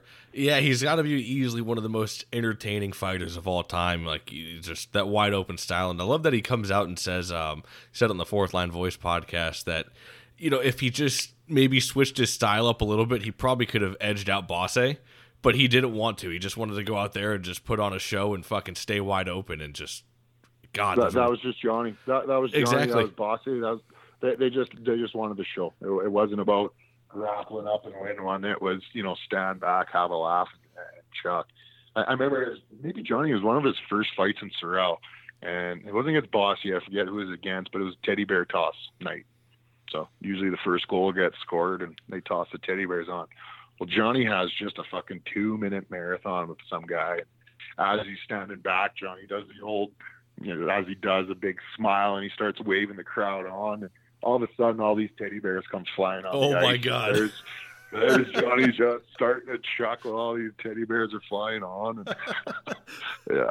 Oh fuck! Only in the LNH, teddy bear toss, Yeah. goal scored in no fucking way. You only with the Yeah. fights, that's when the teddy bears come out. yeah, yeah. Oh my god, that's that was on fantastic. video. Yeah. Oh yeah, I wish it was, seen- man. Holy shit! I, have, I haven't seen it, but I remember that clear as day. Johnny just smiling and all these teddy bears coming down. Well, did they? Well, did they keep fighting while the fucking teddy bears were going? Oh yeah, yeah. Johnny, Johnny didn't stop. Those kids' fights were four minutes long every time. so- Oh god, it's it's insane, and it's just like it's Yeah. it's it's one thing to be kind of like a marathon when there's grappling, but his fights weren't grappling; they were just fucking stand back and throw, and you could just go, and it would be a, like, oh, we'll, we'll take a break for like ten seconds and then keep going again. It's fucking ridiculous. Yeah. And those guys were the scariest to fight. Like uh, him, uh, Frechette was another one. You know, smaller guys.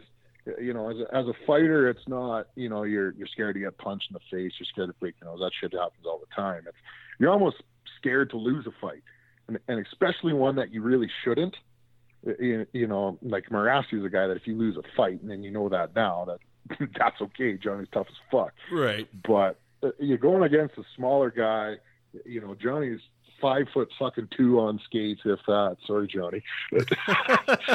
you, know, you're fighting a smaller guy like that, or, or Frechette, and you know, you're supposed to win those fights. Well, those guys are the type of guys that you can beat on them in, for fucking two minutes straight, and they're gonna come right back, and they're right there, and they're three minute fights, and it's just. You know, there's a difference between some of the bigger boys going and you know, it's a 20 second, you know, throw some bombs and we're done. Where those guys, you know, you could throw bombs at them for, for talking three minutes and then they'll finally catch their energy and away they go for three more. So, you know, fight, fight little guys like, not little guys, you know, Johnny's not a little guy, but, uh, uh, you know, those guys that would just stand back and go for hours were were the guys you're a little more nervous to fight. Right. Yeah, it's fu- God. It's just it's in all of his fights. The ones he had with Yablonski, and then of course you know Bosse, and then a couple other ones. He had a couple marathons there with Dubé. It was just just fucking insane. He was like he was almost like he was tailor made for the LNH because he just loves to put on a show too, and you know with the smiling, and he was still doing that shit in the AHL. He didn't give a fuck. It was great. Yeah, yeah. No, no, there, there's no other showman in my opinion like Johnny. So Um, well, man, I'll just ask you about a couple more guys here, and I'll get you on your way. Um, but I, I have to ask, of course, you know previous guest. And he's an absolute fucking beauty. Uh, he was the first player guest I had on. But you know, you got any good uh, good old stories about Jason Renard? on or off the ice, I'll keep it on. we'll do on the ice. we'll do it on the ice. Oh man, there, there's so many. Um, I can It's like narrow throwing it a- Shooting fish in a barrel at this point. yeah, yeah. You know what? Rennie was one. Of, Rennie was one of my best friends there. Um, you know, him and Marion kind of took me under their wing and showed me the ropes. And you know, Renard's the type of guy when he's on your team, you, you, you know, he'll give you whatever you need. You know, heart, hearts on his sleeve type of guy. Um, but on the ice, uh, there's a reason why they call him retard Renard. Um, The first time I the first time I heard that name, I about pissed myself laughing, and then I brought it up to him, and it was the very first player guest I did, and I was like nervous as shit because I'm like I'm about to ask him why the fuck I'm why why he got retarded and I don't know if he's gonna be like pissed or what, and we both about fucking pissed ourselves just laughing about him telling the story, and I oh man, it was fucking hilarious. Oh, it, it, like I said, absolute warrior, absolute beauty, and you know when he'd snap on the ice, there was no no holding any back. Uh, You know, you No. just kind of watched him watched him go. But as far as the specific story, I, I couldn't tell. I, I got flashbacks in my head. He- His jersey was always off, and um, no shirt on, and, no elbow pads, no shoulder pads, just ripping around. well, it was a dude. Absolutely, fuck yeah, man. Uh, Renard, man, he's just he, nothing. I got nothing but good things to say about him. I love him. He's he's such an open book too. He don't give a shit. Like he'll tell you he took fucking steroids, and he says that in the interview too. He don't give a shit. Um, Oh, does he? I'll Oh. tell you a story then. If, if he if he brought that up, I'll tell you. A Oh fuck! Well, here we go. Lay it on me. Let's go. It- it- okay, he brought it up, so I, that, that's not on me. But uh, I think was maybe one of the first times he was doing it. Like I said, that that was pretty prevalent in that league. That was. Oh yeah, the it, was, it wasn't just protein and uh, fucking lean chicken going around there. the, the fucking owners would buy it for you. You'd be sitting in your stall. Oh yeah. So uh, Rennie came in and um, he was doing it. and I think at the time he had a he had a big toothache, you know, and one of his teeth really hurting. And at the same time, he was working for a, a granite countertop company. So his job was to sand the the granite countertops. So he started doing a cycle, and um, he had his tooth was a sore tooth, so he could only chew on one side of his mouth. And at the same time, he'd use his right hand to sand down the granite countertops. Well, fucking two weeks into this cycle, fucking Rennie's one side of his cheek where he could only chew on, his cheek muscle was just coming out of his skin. And his right hand was just the most jacked right hand you've ever seen. I didn't give a shit for that, but he brought it up. oh man, that's Oh man, he looked like a he looked like a fucking chipmunk. It was hilarious. oh the poor could guy. Oh, You could only chew on the one side. It was hilarious. fucking, he probably looked like a chronic masturbator with his right hand being all fucking jacked up to the bits. it was Jack. Yeah, Yeah. it was huge. Yeah. Oh, poor Yeah. Rennie. oh man. Well, hopefully Well, Rennie's listening to this, and you know you're fucking beauty out there, Rennie. That's great. Uh, um, well, another guy I got to ask you about, of course, and he was on the fourth line voice. So if you want to go listen to his episode, go check him out on my boy Darren's podcast. But uh, you know, winner of the hockey enforcers in the black and blue tournament, Dean the Machine Mayrand. What was it like playing with old uh, Dino? Dean was a beauty too. Just the nicest guy in the world. Just just a sweetheart. Like I said, uh, one of the toughest guys I've known. Just a big big dude, but just a just a fucking sweetheart when it comes down to it. Uh, give you the shirt off his back. So hi- hi- him and Rennie really, you know, Brunel in there too, Darcy, those boys really took me under their wing as a, you know, as a young kid in that league and showed me the ropes and you know showed me a few other things too. So like I said, I I, I know both of them are kind of living close. Uh, you know, just opened up a gym or something. Yeah, you opened up a uh, Um, boxing gym out there, and I think Saskatchewan. I think. Uh, Uh, I think it's I think it's Lloyd, like halfway on the border. And I know Rennie's in Calgary here too. I'm in Calgary too now. So Yeah, I know you guys got a freeze going on up there. I was I was having problems getting Renard on because he'd be like, "Fuck, dude, we got this freeze going on, and it's fucking all my work up." yeah, yeah, yeah. But no, Dino was a Dino was a beauty. Like I said, t- tough as fucking nails, and yeah, stories out my ass about that kid too. But no, I, I love both those guys. Like I said, they took me under their wing when I was there, and you know, kind of showed me the ropes. So grateful for that. Grateful to have teammates like that for sure. So. Absolutely. Well, man, I just got like fucking two more guys to ask you about here, and uh, I think that'll pretty much fucking wrap it up. So, uh, the first one I want to ask you about another guy who was big in the LNH, but was uh, Sebastian Cyr. What was it like fighting him? I played with him too. Fuck, Cyr hit like a champ. Um, I fought Cyr fuck six, seven, eight times my first year. Um, uh, I remember he shattered my nose one night. Um, yeah, it shattered my nose. I remember sitting in the the Rivières hospital just leaking all over the place, um, waiting for a doctor, and I just had a huge pool of blood fucking sitting in the emergency room, and ended up saying fuck it and left. But no, I fought Searsy a, a few times, and then uh, I actually played with him in Rivières as well. Um, funny story about him. Like I said, we we always had battles back and forth. And then I ended up getting traded there. And I remember the first practice, like I didn't really talk to him. He's a super quiet guy, kind of kept to himself. And he comes out in practice and he's got a fucking Lambert jersey on, just ripping around. yeah, yeah, that kid was a warrior too. Like I said, just he, he was quiet and um, you know, kind of kept to himself and, and and reserved, tough as fucking nails. You know, not scared of anything and um he, he passed away or something. I heard too, didn't he? Yeah, from from my understanding, I think it was something um, something that had to do with his head. I'm not sure uh, whether it was like a tumor or something like that, but um, yeah, I did hear that. I think from uh, Gary Deck out there on Facebook. I'll have to double check with him. Um, but yeah, it's unfortunate. I do believe he did pass away, uh, sadly. So. That's, yeah, uh, that's sad. Yeah. yeah. No, like I said, super, super nice guy, and, and, that was a common theme in that league. Like I said, when when we went on the ice, it was you know you, you took your time card and you punched in, and it was go to work, and you know you get kicked out of the game and you'd punch out, and you know a lot of good guys there, and a lot of respectful guys, and you know we all partied together, and um, yeah, uh, you know you'd go in the stands after fighting each other twice, and you drink a beer, and you know it was just it was a job, and you know you get traded to different teams, and you, you know that you'd be friends after the game, but during the game you're there to make a living. You're there to do something, and that's that's what you did. So, right, I got a lot of fond memories. A lot of fond memories of a lot of guys in that league. A bunch of beauties over there. So, well, you know, you're talking about going into the stands there. What what, what were the fans like in that league? Were they was it just insane, like nothing you've ever seen?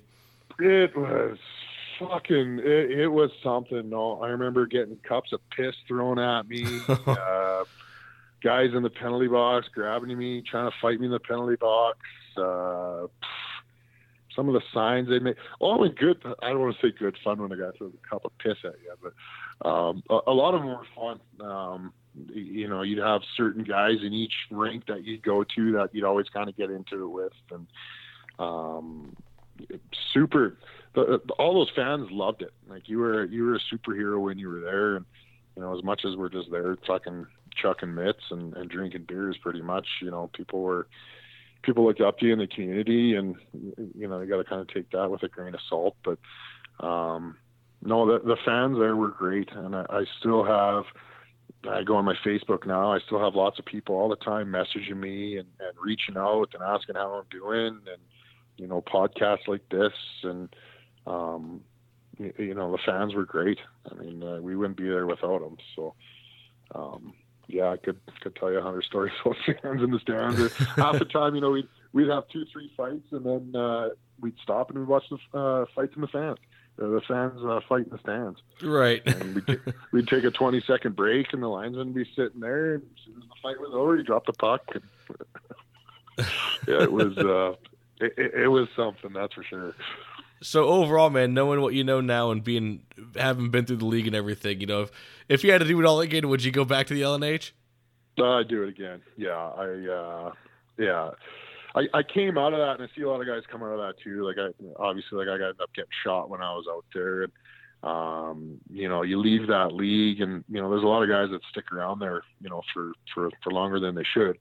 Because maybe that's that's all they know. But uh, I was lucky enough to get shot, and you know I kind of got the fuck out of there. Well, real lucky. Uh, yeah, that's, yeah, that's how you take it. But uh, no, I wouldn't change the world. It, you know, uh, that's a huge part of who I am. I, I love telling the stories here and there. Um, yeah, I, I went there, I did it, and you know, I wouldn't change it. Maybe there's a few things along the way that I changed, but uh, no, I, I, I do it again. Uh, like just, it was a fucking shit show from start to finish, but what a fucking ride! But it was, was, but it was your shit show. That's the important part. A hundred percent. That's what that's what we were talking about earlier. You know, you, you try to share, share stories with some people, and you, you know, you'll give them the the mediocre stories, and, and they don't believe those. And, and it's like you you try to tell somebody, you know, some of the more in-depth crazy stories and, nobody believes it like uh, we lived lives there that were you know rock star lives that uh yeah i look back to this day and still shake my head like what the fuck was i doing but no i i would i wouldn't change it for the world Right on, man. Yeah, that's what that's what I was hoping to get out of this special, kind of shed some light on the league because I think it's it's misunderstood in the in the in the part that it's you know it's just this big dummy league or the fights were stupid and blah blah blah. But Oh well, fuck, man! It was uh, it was a world of its own, and it was it's it was a one time thing. Nothing that, that, won't ever come back. If we're being honest here, with the way hockey's gone, it's it's not coming no. back. So I think it's important to kind of get some stories out from the league, and of course, uh, you know, I can't can't thank enough for coming on. Although you might have the uh, the train horn still engraved in your brain. That's what I love that about the fucking league too. I love it. It's it's so it's super annoying, but I fucking love the train horn. That's why I have it going off like forty times in the intro. oh shit. Well, man, I, I, you know again I can't thank you enough. I really appreciate you coming on and you know taking the time to share some stories about the boys in the league and everything like that. No, no worries. I'm sure I'll get a few messages here in the inbox once it's once it's out. Sorry, Rennie. Love you, buddy. I'm sure he'll that fucking a, love it. that was a fucking tame one. So if Rennie's gonna come back at me with anything, that was a fucking tame oh, one. I, I can almost guarantee that was a fucking tame one from everything I've heard yeah, about Rennie. Yeah. well, man, you have yourself a great night. What a way to wrap up this fucking special. I appreciate it, man. Pick up your no worries, man.